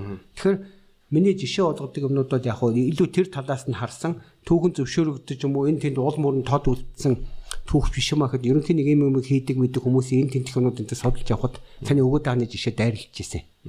Тэгэхээр эндээс юу хэлэх гэхээр түүхийг хүртлээ бас гурван ондоор харж болдог байхгүй. Түүх, түүхэн газар зүй, түүхэн философи. Бүх юм яг гурванаар нь харуул болчиход байгаа.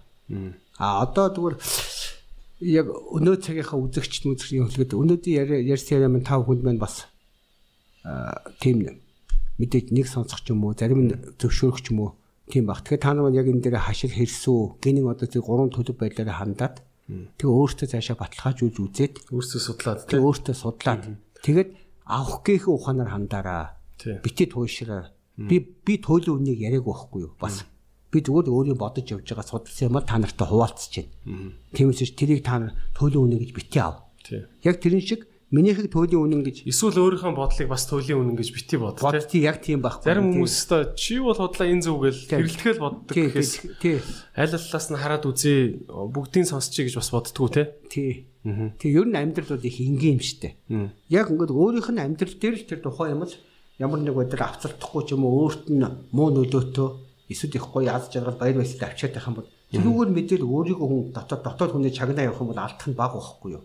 Тэг би бол зүгээр дайрлцуу амьд дандаа тэг зөвлөлтэй. Миний хэлж байгаа ярьж байгаа санаа бодлоос авах гээхээ ухаанаар хандаад тэг яг өөрийнхөө амьдраа өөртөө өөрийнхөө итгэх ухаанаа олоод гэж дандаа зөвлөдөг байхгүй юу? Өөрийн итгэх ухаан. Одоо би ингээл чиний подкаст юм хараад яг бас таавал яг сайхан амьдарч байгаа л харагддаг шүү дээ. Ингээл угаасаа санхүүгийн эрхчлөөнд ингээд нилээ эрт хүрцэн. Тэгээ таавал угаасаа ямар нэг хоолны мөнгөөр дутаадах юм биш. Тэгэл сайхан дуртай юм аа игээл дуртай юм аа яриад явж байгаа л харагдаад байна. Санхүүгийн эрхчлөөч бишээ. Харин санхүүгийн тэр барьцаанаас мултраад сонирхоо болоод оюун санааны эрхчлөөтэй болцсон байхгүй юу. Тэр нөгөө нэг хуучин бол би аягүй их бухимддаг. Нөгөө юмаа ингээд бүр ингээд би ингээд энэ хүний төлөө өөртөө санаа тавиа яриад тахаар ингээд ойлгохгүй юм. Дутуу ойлгоод ах ингээд аягүй их ууралдаг, бухимддаг те. Гомддаг энэ төрөөсөн бол тэр мөрөө ингээд нөгөө явцдаа засраад үгүй юм байна. Угаасаа энэ чи бодит амьдрал юм байна хэлсэн үг хизээч тий устж арилддаг юм байна гэдэг. Тэгэхээр энэ дээр бас нэг бас эртний ухаантай холбоотой нэг юм сонирхолж яхад ер нь төсөөлөлтэй юм уу? Анх одоо ингээд хүн үүслэе гэж бодъё. За тэр нь хүний бие нь ингээд янз бүрийн таван буйн хотоос үрдээ сүнс нь одоо аль нэг ориан гарагч үт юм хөхтөө мөргэн гарагаас ирсэн гинүү одоо эсвэл бич мич дайрвнаар явсан гинүү хамаагүй мөн үү? За ингээд төсөөлье.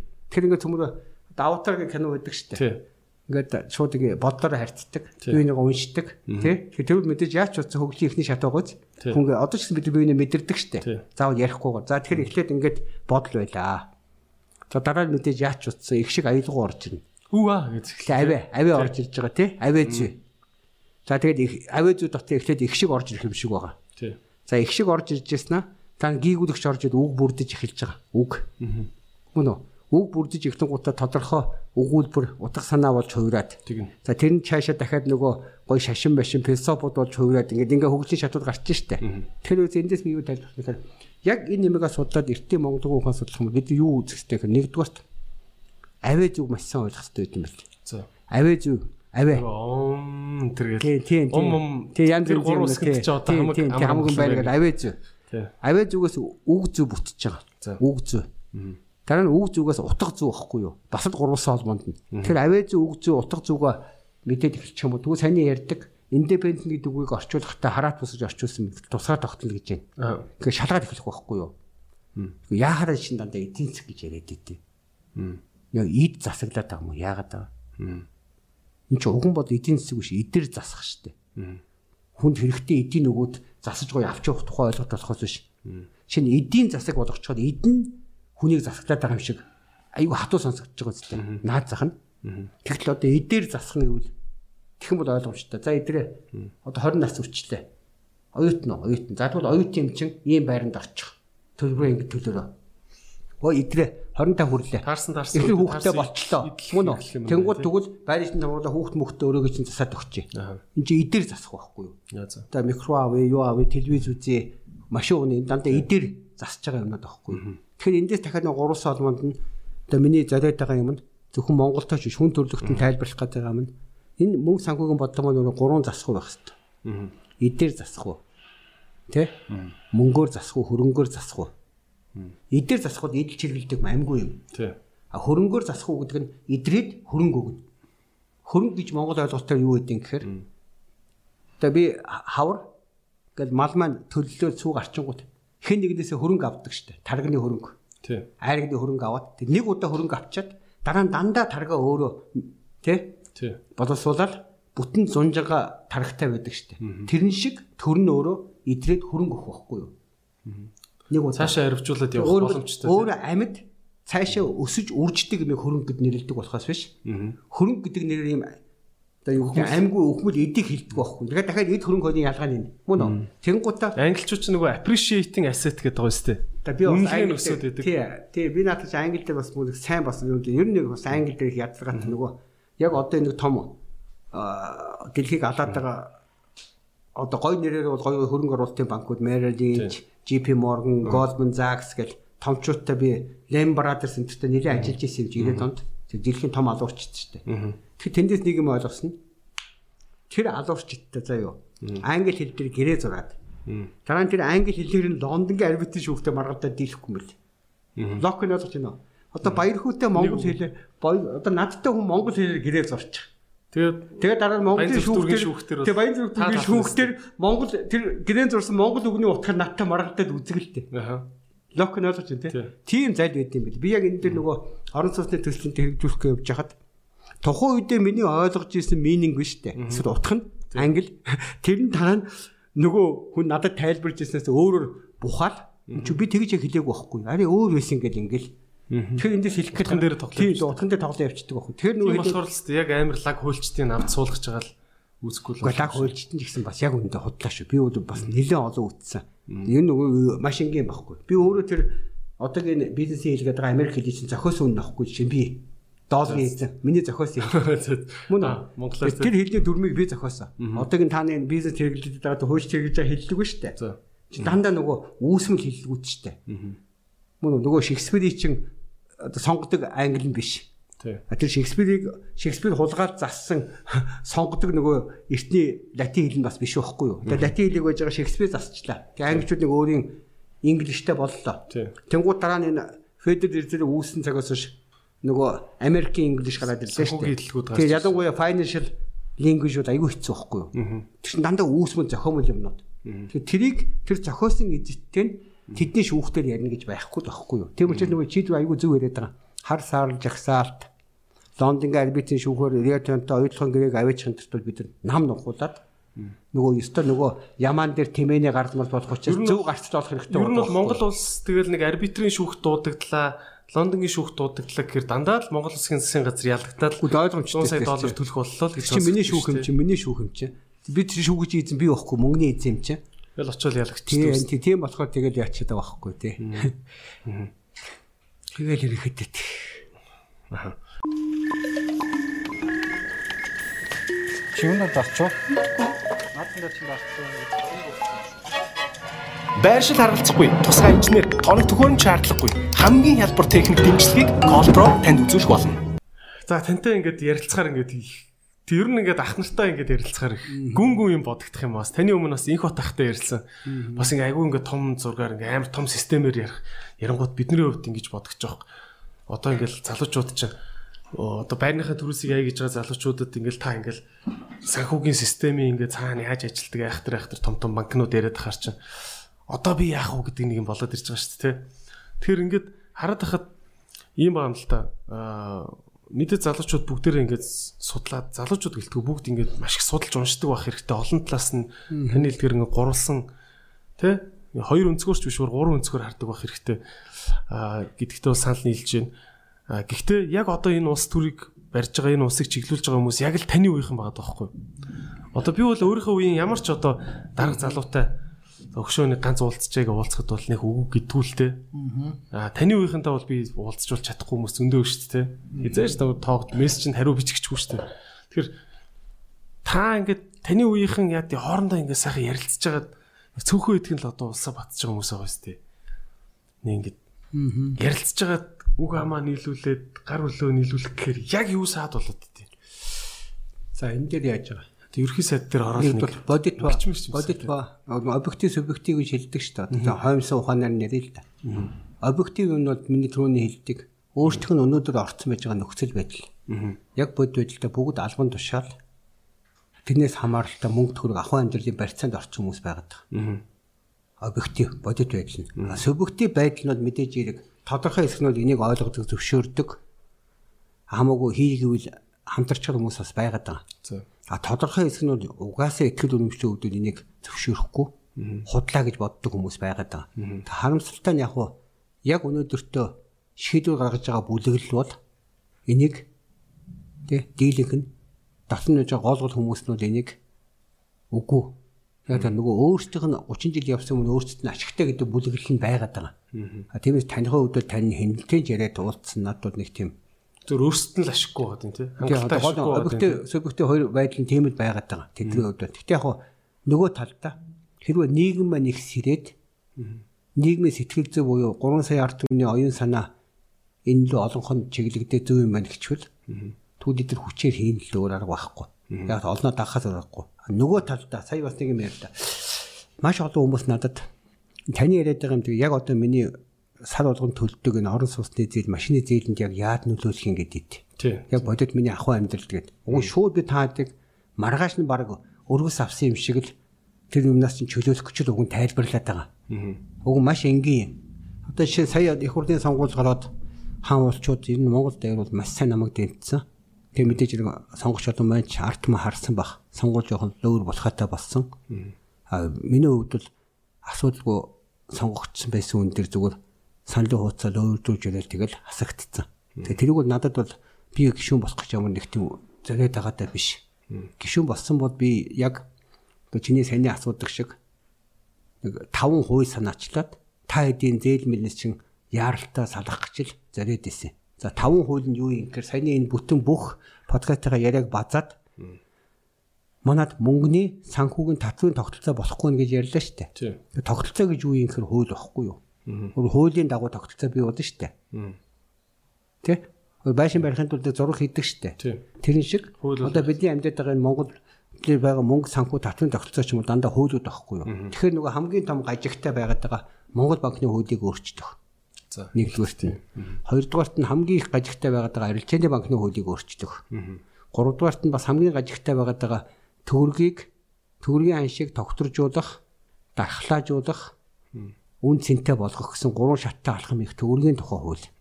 За дөрөвдүгээрт нь гадаад валютын нөөцийн менежментийн тухай хууль. Тавдугаарт нь гадаад худалдааны зохицуултын тухай хууль. Энэ таван цогц хуулийг хийх юм бол миний сайн яриад байгаа өргөс авсан юм шиг арилал. Тэгэл ерөөсөө энэ олон жил бий болсон өөр зээлүүдийг бүгдийг ангилаад яг хөөхий зүгээр татвар төлөгчтэй мөнгөөр тэтгэн төчнөд авдаг хүмүүсийг бол шууд өршөөч тэтгэврийн зээлтэй, цалингийн зээлтэй хүмүүсүүд яг тэр чинь өөрсдийнх нь засаг төр тамаагүй, бизнесийн тамаагүй татвар төгсдийн мөнгөөр цалин авдаг. Тэтгэвэр гэдэг нь өөрсдийнх нь хадгалуулсан мөнгө учраас тэрэн дээр мөнгө хүлээд байгаа мөнгө бүгдийг нь өршөөгөөд нойллаа чинь. За дараа нь жижиг дунд ахуй амьдралын бизнес хийдэг мэдэг баг хүмүүсийг бол мөн үү чөлөөл айчих واخгүй. Өршөөнө гэдэг нь бол бүр байхгүй болгочихно. Чөлөөлнө гэдэг нь нэг удаа үндсэн зээл хүүнээс нь чөлөөлөөд дахиад шинээр зээлийн хүүгийг мөлждөггүй тодорхой санхүүгийн өртгөнд нь таарсан хураам шимтгэлтэй нэг хоёр хувь мөвтэй тэр санхүүжилт зээлийн шинэ нөхцөлөө дахиад шинээр орохгүй тэр нь чөлөөднө гэсэн үг. За гуравдугаарт нь хөнгөвчлэн яг бизнес хийгээд орлого олдог, ашиг олдог том компаниуд дээр бол зээлийн хүүнийх нь хоримтлог Норвег энэ төр тэгжсэн юм уу тийм бүх улсууд тэгж шийдсэн. Польш, Чех зөвхөн Норвег, Польш, Чех мэхэдний зассан улсууд нь бүгд янзлцсан шүү дээ. Ер нь үзэж байгаа хүмүүс энэ подкастыг үзэж байгаа хүмүүс Норвег, Чех, Польш, Унгар, Сингапур, Хонконг гэдэг энэ улсууд Малайз тий. Малайз энэ улсуудын төв банк тэр өстой валютын нөөц бүгдийг үз. Тэгээ дээр нь тэр мэрийг судал хэрэгтэй тийм. А дээр нь муугийн жишээг бол Оросыг үз. Сайны жишээг үл хаттыг үз хоёр хөршөө. Тийм Орос өстой муу юу тийм. Орос жинхэнэ бүр сонгодог алуулж байгаа улс шүү дээ. Тийм санхүүгийн системээр бүжинхэн бүр одоо бүр нөгөө эдээсээ бүр хоцоод өстө. Тэгээд Орос яагаад өөдлөхгүй байгаа даа. Удахгүй янз бүр Путингээс бослог гарна шүү дээ. Путин шийч чадахгүй байгаа байхгүй. Харин эсрэгээр нөгөө талдаа хятадыг үзчих. Яагаад хятад дэлхийн том эзэн гүрэн болоод байгаа. Яг энэ мөнгөний бодлого зөв явуулаад байгаа шүү эзэн гүрэн. Тэгэхээр бид нар мөнгөний бодлого зөв явж байгаа хятадын бодлогын эсрэг өөртөө мөнгө хийхгүй жинхэнэ тусгай тогтнолоо алдаад боол болно хятадтай. Тэгэхээр энийг л би ойлгуулах гэж яриад байгаа байхгүй да. Хятад Америк энэ чи адилхан том эзэн гүрнөө төрөмгөлөгчд байхгүй юу? Тэр би нөгөө ер нь дэлхийн түүхэнд томорсон улс болгоно л заавал жоохон бааварладаг тий. Тий. Гэхдээ яг өнөөдөр бол монголчуудын хамгийн том аюул бааварлаж явсан юм. Хамгийн том аюул угаасаа хятад. Тэгэхээр одоо би их энгийн юм ээ. Бодит жишээ яриа. Эдийн засгийн хувьд тий. Яг бодит түүхийн хувьд 96 онд одоо энэ дорнотод байгаа дачин тамсаг ордоо штэ. Тий. Нефтийн. Тэр ордыг American Soco International гэдэг компанид ашиг хуваах гэрээгээр өгсөн. Ашиг хуваах гэрээгээр. За тэгээ бид нар бөөн баяр. Монгол өөрийн нефттэй боллоо, Оросоос авахаа боллоо бензинээ гэл. Тэг өнөөдөр яг 24 жил өнгөрсөн. Тэндээс бид 1 литр бензин авч чадаагүй. А тэгээд тэр компани нэг 20 30 сая долларын хайгуул хийж хагаад тэрийг 10 нугас сүүнээр хятадын компани зарч байгаараа явцсан. Үнэ. Тэр өнөөдөр яг адилхан. Рио Тента байна уу, хэн байна уу? Goldman Sachs манай банкуудыг авна уу? Хизээ нэгэн цагт маш сайн геополитик үргээл хятад зарчна. Зүгээр хөзөр болж ашиглах байхгүй. Би энийг нөгөө хараад мэдээд байгаа учраас л өөрсдийн тусгай тогтнолыгоо мөнгөөр яагаад би мөнгө яриад байна гэхээр энэ мөнгнөөс чи монголчуудын бүх ахуй амьдрал хамааралтай байдаг. Газар нутгийн эзлэн мэзлэн гэсэн ойлголт бол байхгүй шүү дээ. Одоо нөгөө барьцаанд байгаа газрыг эзэлсэн юм чи. Тэрсээ нөгөө манай долларын эзэдийн барьцаанд хятадуудын юаны барьцаанд Монголын газар нутаг компаниуд бүх юм очсон байгаа учраас нөгөө хуучин жимүүд эзэн төрөлхтэй хүчээр зэрэгтэй орж ирээл төшөмлөө тавиал татвар барьцааг тавьчих юм одоо санхүүгийн залрал эзэлдэг болсон юм чи. Энийг л би эмгэнж яриад байгаа нэг. Тэгэхээр ави гэснээ бол зүгээр санхүүгийн системээр дамжуулаад ав хүснэ. Одоо ч манай махыг хятадууд хянаж байна. Тэгээ ногоо хятадууд хянаж байгаа гэдэг бөө юм болж байгаа үстэй. Энэ Монгол хэдүү хятадуудын хянаагуудын бизнес байгаа мó.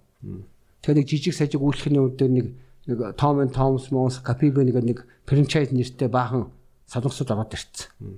Үгүйс Монголд одоо өөр юм гэсэн байхгүй шүү дээ. Хэрэв мөнгөний тогтолцоог цэгцэлж Монголын төр засаг нь төгрөгөө хэвж монголчуудаа мөнгөжүүлэхгүй тохиолдолд дандаа вонтой солонгос, йентэй Япон, доллартай Америк, юантай хятадын боол болоод байгаа байхгүй да. Энийг л би эмгэнэл нөгөө олон жил амжилтаа зөв тэмцээд байгаа нь тайлбарлаа яваад байгаа нь энэ байхгүй. Энийг хийхгүй үнэхээр Монгол Зүгээр таны улс гэдгээр бол байж бол яг сайхан бүгд найрамд Монгол улс. Улсууд нь чи хиймэл ойлголттой байхгүй. Мөн үү? Хараат улс байна уу, дагалдан улс байна уу, автоном улс байна уу, колон улс. Мөнгөний бодлогоор дээрлэх хүч чинь үү гэдгээр тусгай тогтнолоо олж аваад яг бүрэн эрэхт бие даасан тусгаар Монгол улс л байх хэрэгтэй гэдэг дээр л би байгаад байгаа байхгүй да. Тэг яг тэгээд түүхээ үзээд ингээд яхаар угаасаа тусгай таван тусгай тогтнол гэл одоо ойлгомжтой юмнууд ахуй амьдрал газар нутаг эрүүл мэнд боловсрал одоо юу гэдэг хэл хязгаар гэл те. Энэ таван цуцсан бүгд л мөнгөний барьцаанд очиж байгаа байхгүй. Харийн мөнгө үлэгчтэй. Энэ бол яг зээлтэй зээлэг төлөхийн тулд ухаал гаргаад идэв ухаал. Тэг ухаал гараад. Тэгээд чи одоо ингээд яг одоо түүний асуугаад байгаа шиг чинь Үүнхээр тэр валютын нөөц нь нэмэгдээд айгүй их алт малтаа гадагшаа зараад хөгждөг бол манай Монгол улсын валютын нөөц байнга нэмэгдэж яваа. 95 он 50 сая доллар байсан одоо 4 тэрбум байгаа. Тэг хамгийн нийттэй нь чи түүний гоё юм хэлсэн шүү дээ. Долларын ханш хийжээч буцаж буудгүй гэж. А эдийн тайлбар юу гэхээр доллар дутаад байгаа учраас долларын ханш чангараад байгаа. Төгрөг унаад байгаа. Мөн үү? Тэгсэн мөртөө гадаад худалдааны сүүлийн 3 жилийн балансаараа манай гадаад худалдаа дандаа нэмэх байгаа. Гүтгэр чи идрээ тий 200 долларын юм зарчаад буцаага 150 долларт юм худалдаж авчаа 50 доллар дандаа үлдсэн байгаа байхгүй. Тэгэхээр яг сонгодог над неолиберал эдийн засгийн ондороо бол гадаад худалдаа чинь нэмэх байх юм бол долларын аль буух хэрэгтэй байхгүй да. Тэгэхэд буухгүй. Буухгүй. Тэгэхээр нэгч бууж үзээгүй дандаа өсдөг. Тэгсэн мөртөө валютын нөөц нь нэмэгдээд гадаад худалдаа нь ашигтай байгаад идэг. Тэр наа чи худлаа байхгүй да. Тэнийг бол үзвэл 50 сая доллар байсан. Одоо 4 тэрбум болсон. 4 тэрбум болсон. Тэгээд тэгсэн мөртөө тэр 4 тэрбум дотор одоо манай гадаад худалдаа нэг импорт 5 бүлүү 6 тэрбум байгаа хаа доллараар. Тэгээ экспорт нь тэрнээс дандаа давж байгаа. Бараг нэг 500-аас тэрбум доллараар даваад явж байгаа. Яг статистик үзэх юм. Гэхдээ бодолтой. Тухайн жилдээ идрээ Тэ 200 долларын юм зарчаад буцаага 170 долларт юм авчид 30 жил долларын ашигтай гарсан гэдэг эдрээ гэдэг Монгол улс. Ашигтай мөртлөө миний ханш унаад. Тэгсэн мөртлөө ягаад эдрийн төгрөг нь 30 долларын ашигтай буюу 30%-аар төгрөг чангарах байх чинь эсрэгээр 30% төгрөг нь унаад байгаа. Тэгэхээр авчир суулгасан програмд байна гэж хэлээд байгаа юм тэр байхгүй да. Тэрийг л тэгээд нөгөө Монгол банк нь харж хянаал худлаа их хурлынханд худлаа тайлбарлаад аюулгүй зөвлөлтөд худлаа тайлбарлаад тэгээд цаад яваач ойлгохгүй хэдэн дараагийн хүүхдүүд очиод тэнд ажилд орсон өндөр цалинтай. Тэгээд өшөө нэг юм хэлэхэд Монгол банк чинь төрийн албаны шалгалт өгдөг хувийн компани шиг шүү дээ. Тийм. Төрийн албаны шалгалт өгөхгүй ордог тийм үү? Тий, тэгээд дээр нь Монгол банкны эрхлэгч бүх хүмүүсийн цалиг дураараа тогтоо шагнал урамшуулын өгнө. Амар сайн шагнал урамшуул өгдөг гэсэн. Гүн тийм баг. Энд бүр цэвэр дураараа дүргэж байгаа юм. Монголыг хорлож байгаа. Яг үндэ ганцхан Монгол банк шүү дээ. Монгол улсыг амьдралд нөлөөлж байгаа тааны энэ үр зээлмэл ахуй амьдралын бүх хямралыг чинь тарьж байгаа юмараа Монгол улсын их хурл ерөнхийдөө ерөнхийдөө нийлээд аюулгүй зөвлөл нь энэний хажууд хинч шихгүй. Тийм учраас миний яриад байгаа жохоор өхрлөн. Тэгвэл тийм сад нөлөө нь өөрөө. Нөлөө. Сайн ч нөлөөж болно. Тэгэхээр нөгөө бүх юмыг нөгөө хар гэдэг нь мөнгө гэдэг философиг ойлгочод хэрвээ мөнгө гэдэг энэ философи буюу харьцаа зохицуулдаг энэ хэрэгсэл түүний хэлдэг харьцаа зохицуулдаг бүртгэлийн хяналтын гэсэн хэрэгсэл нь сайн ухаантай сайн төр өдөрдөгч хамт олонний юмд байх юм бол арт түмнээ хөгжүүлэх хэрэгсэл болчихно. А шуналтай чөтгөр маягийн хүмүүст байх юм бол арт түмнээ мүлждэг мөнгө хөл болчиход байгаа байхгүй. Тэгвч мөнгө байх хэрэгтэй байхгүй. Ганцхан мөнгө гэдэг зэвсэг хэний гарт байна гэдгээс л хамаарат байгаа байхгүй. Яг мөнгөний түүхийг бүтэн судлаад үзэхэд тийм л юм бэл. Тэгэхээр энэний төлөө л хүндрэлтэн энэ тэмдгүүл эрхний төлөө дайм болсон. Одоо шинэ бас хэлэхэд нэг гурван номыг манайхан сүүлийн үед гарсан гурван номыг бас залуучууд маань хүмүүс нь уншичуд зүгээр байна. За нэг нь бол яг одоо миний яриад байгаа түрүү асуугаад байсан Аргентин өстө баларсан одоо Венесуэл баларч яаг баларч яаг гэл тий. Тэгээд Украин, Лив, Сирий гэл баахыг мэрэгдэг штэ. Тэнд яг иймэрхүү тухайн улсыг сүйдэлдэг бодлогыг ямар аргачлалаар яаж хэрэгдүүлэхийг тайлбарсан номнууд дундаас Монголд орчуулагдсан шок номлол гэж байгаа. Шок номлол. Шок номлол. Шок терапи гэж англиар. Шокинг терапи гэж. Яг одоо 90 онд л одоо 27 настай байсан. Би энд нь үнэмшижсэн. Эний чи анх санаачсан Чикаго их сургуулийн профессор Милтон Фридман гэж. Тэрийг бол одоо өнөөдөр неолиберал эдийн засгийн омлын эцэг үндэслэгч гэж үздэг. Нобелийн шагналтай хүн. Тэрний яра. А тэгээд дараа нь яг Монгол буюу социалнууд хэрэгжүүлсэн Джеффри Сакс гэж Харвардын хүн байгаа. Тэгээд гар дээр хэрэгжүүлснүүд мэдээж хэрэг нөгөө янз янзын бүтцүүд нь байгаа шүү дээ. Тэгэхээр би нэг юу хэлэх гээд нэхэр Наоми Клайн гэж Канадын маш сайн алдартай сэтгүүлч. Яг энэ технологиг бүтэн тайлбарсан бүтээл байгаа. Тэгээ ашгүй энийг харин тэр манай Монгол улсын их хурлын гишүүн даваас өрн туслаад орчуулад хэвлэлтэнд гаргацсан байлээ. Тэгэхээр түүний асуугаад идэг энийг ойлгодог гишүүд байгаа байхгүй юу? Юу гэдэг ном вэ? Шок номлол. За за за. Тэр том саарл ном байгаа. Тэгэхээр энэ шок номлолыг энэ номыг нэг аваа үзчих юм бол яг 90 оноос хойш Монголд болж байгаа юм түүний асуугаад байгаа 70 оноос 90 он хүртэл Аргентин, Чили гэсэн өмнөд гурвалжингийн хөгжилтөө Латин Америк орнуудыг яаж энэ аргачлаар унагсан. Дараа нь 70 оноос эхлээд Reaganomics гэж Америкт болсон бодлого, Thatcher-ийн бодлого гэсэн Англид болсон бодлогуудыг Яг энэ мөнгө хүүлэгчид ямар зайлаар Англи, Америкт хүртэл хэрэгжүүлсэн гэдэг бүх юм байгаа энэ дэр. Нэгдүгээр ном нь. За хоёрдугаар ном нь би холонжид орчуулчих гад сайн орчуулдаг хүн олдохгүй амжихгүй яваад исэн энэ мөнгөний түүхтэй холбоотой маш сайн олон бүтээл өгдөг нэг ном нь Currency War буюу Одоо манайх мөнгөний дан гэж орчуулсан байлаа. Уг нь мөнгө чинь бол мааны штэ. Currency чинь валют байхгүй юу? Валютын дан байхгүй. Гэхдээ яг манайх мөнгөний данг орчуулсан байдаг. Орчуулга маш сайн болсон байлаа. Энэ тэр номын дэлгүүрт сая худалдаанд гарсан дөнгөж саяхан. Мөнгөний дан гэсэн тийм бор шаргал ном байгаа. За тэрийг аваад үзэх юм бол яг энэ мөнгө хүлэгчд яаж эзэнт гүрэн байгуулсан түүхийг хэвээр маш сайн бичсэн байгаа. Саяны нөгөө Bank of England-аас эхлээд одоогийн Federal Reserve System тэг өнөөдөр цаашдаа одоо юу болох гээд байгаа. Дараагийн шинэ үеийн мөнгө санхүү юмд ямар юм оруулж зүгөө ямар хаягдах юм гээд маш сайн байгаа. Тэгэхээр саний энэ шок номд л нэмэх нь мөнгөний дан гэсэн номыг уншичвал мөн үү. За 3 дугаарт нь сая миний одоо бас их дотн хүндэлж явдаг Тодко Самсунг зохиолч байгаа. Залуу. Тэр дөнгөж сая 2 хоногийн өмнө сүрэг гэдэг ботэ гаргасан байна. Сүрэг үү? Сүрэг, хүн сүрэг, хүн сүргийн сүрэг. Тэрийг болчихоо тий. Монгол зохиолч. Тэрний бүтээлийг аваад үзвэл та нар минь 90 оноос хойш Монголд энэ болсон арчсан хувьсгал гихчийн цааталт яг юу байсан? Юу болсон?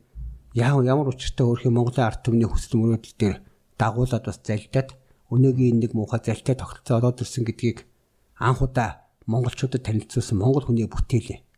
За. Тэгэхээр энэ гурван бүтээлийг та бүхэн аваад үзчихвэл одоо миний яриад байгаа нэг юм одоо эдгээр бүтээр сая бас тал талаас нь жоохон чадлаа тайлбарсан мөртлөө магадгүй нэг энэ тэнд нөгөө сэглэгдээд ч юм уу дутуу орхитой ч юм уу гихцэн байж магадгүй юмнуудыг бол ултаас өөртөө гадаадын судлаачдын маш их нотлох баримт бүтүүнтэй бичсэн. Тэр нь надаас ингээ асуугаад зүтгэв хаана байдгийг юунд байдгийг гэдэг нь шүү дээ. Тэгэхээр саяны бүтээлүүд дээр сорсууд нь бүгд байгаа. Нью-Йорк Таймс-ийн тэрэн дээр гарч ирсэн юм. За одоо жишээлбэл Германы хамгийн сүүлийн юу канцлер Бисмарк юу юу гэж хэлж ирсэн. За шинэ Авраам Линкольн яаж ирсэн гэх мэт өстө бүх түүхүүд байгаа. Джон Кеннеди яасан? Юунаас болсон гэдэг ингээд энэ бол яг нөгөө conspiracy талаасаа биш.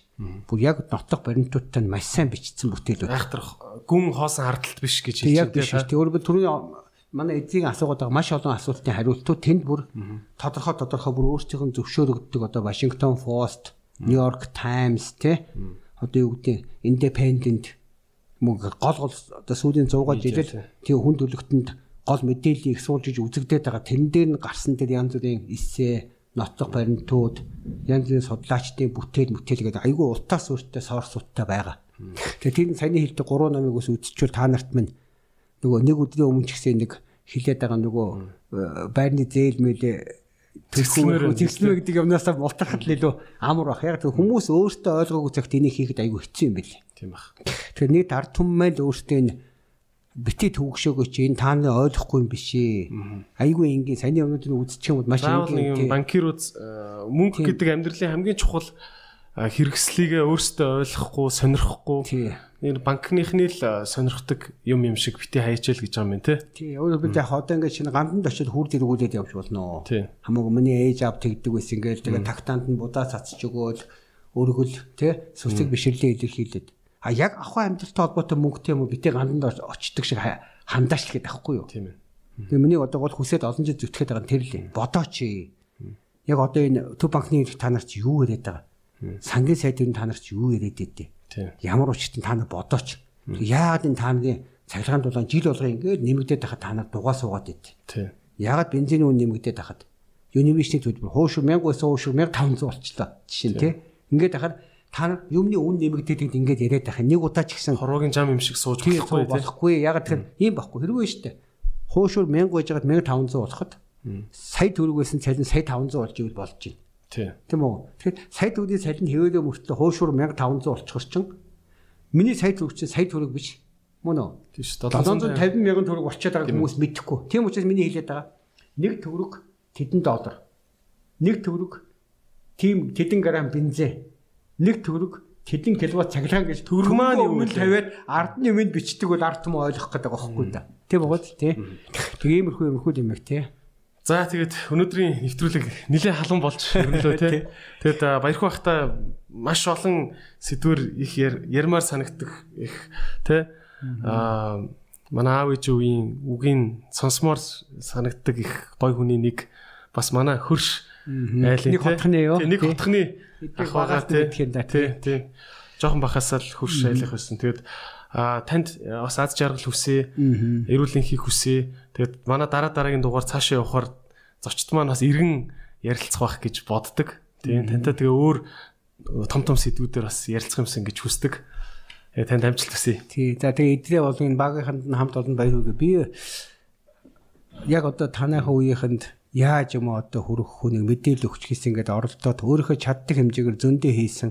Яг миний үеч ч юм уу сонирхдаг хүмүүст бол 10 жил одоо бас л чаддаараа ууггүйс учраас хүрсэн юм шиг байна. Тэгэхээр би одоо бүр онцгойлон эдрээдээ баярлалаа гэж хэлэх нь юу юм гэхээр маш олон дэмжигчтэй, пэнүүдтэй подкастын сонсдог энэ том нийгмийн сүлжээнд одны анхаард орсон юм лу ахтайгаа ингээ ярилцлага хийгээд ахыхаа зориод байгаа юмыг бас хүмүүст хүргэсэн чинь бол энэ бол их үнэхээр сэтгэлээсээ баярлж байна. Миний өрөөсөө олон жил чадахгүй байгаа юм эдрээ дүүмэн хийж өглөө. Тэгээ үзэгч сонсож байгаа манай эдрэгийн фэнүүд маань битүүний магадгүй ч жоохон нуршуу ч юм уу төвхтэй ч юм уу хэцүү байсан байж магадгүй яриануудыг нэг сайн сонсоод за намайг биш юм гэхэд эдрэгийнхаа фэнүүдийн хувьд сайн сонсож байгаа та нар эндээс тодорхой ухаарлыг аваасаа л гэж хүсэж байна. Тэгээ эдрээд их баярлалаа. Багийнх нь хүмүүст их баярлалаа. Тэгээ дараа би бол хүссэн үедээ гудамжинд дайралцсан үнтэй ч байсан хамаагүй би яриад явдээ. Яг миний энийг бол би өөрийнхөө үүрэг гэж боддээ. Хүн үнэхээр үннээсээ сонирхоо асууж ивэл би хэнийг хэн байх нь хамаагүй хэдүү үсэлэх боломжтой л үед би санийхаа юм яриад яваад идэг. Тийм болохоор би бол бэлэн шүү өдрөө минь. За их баярлалаа. За. За баярлалаа. За.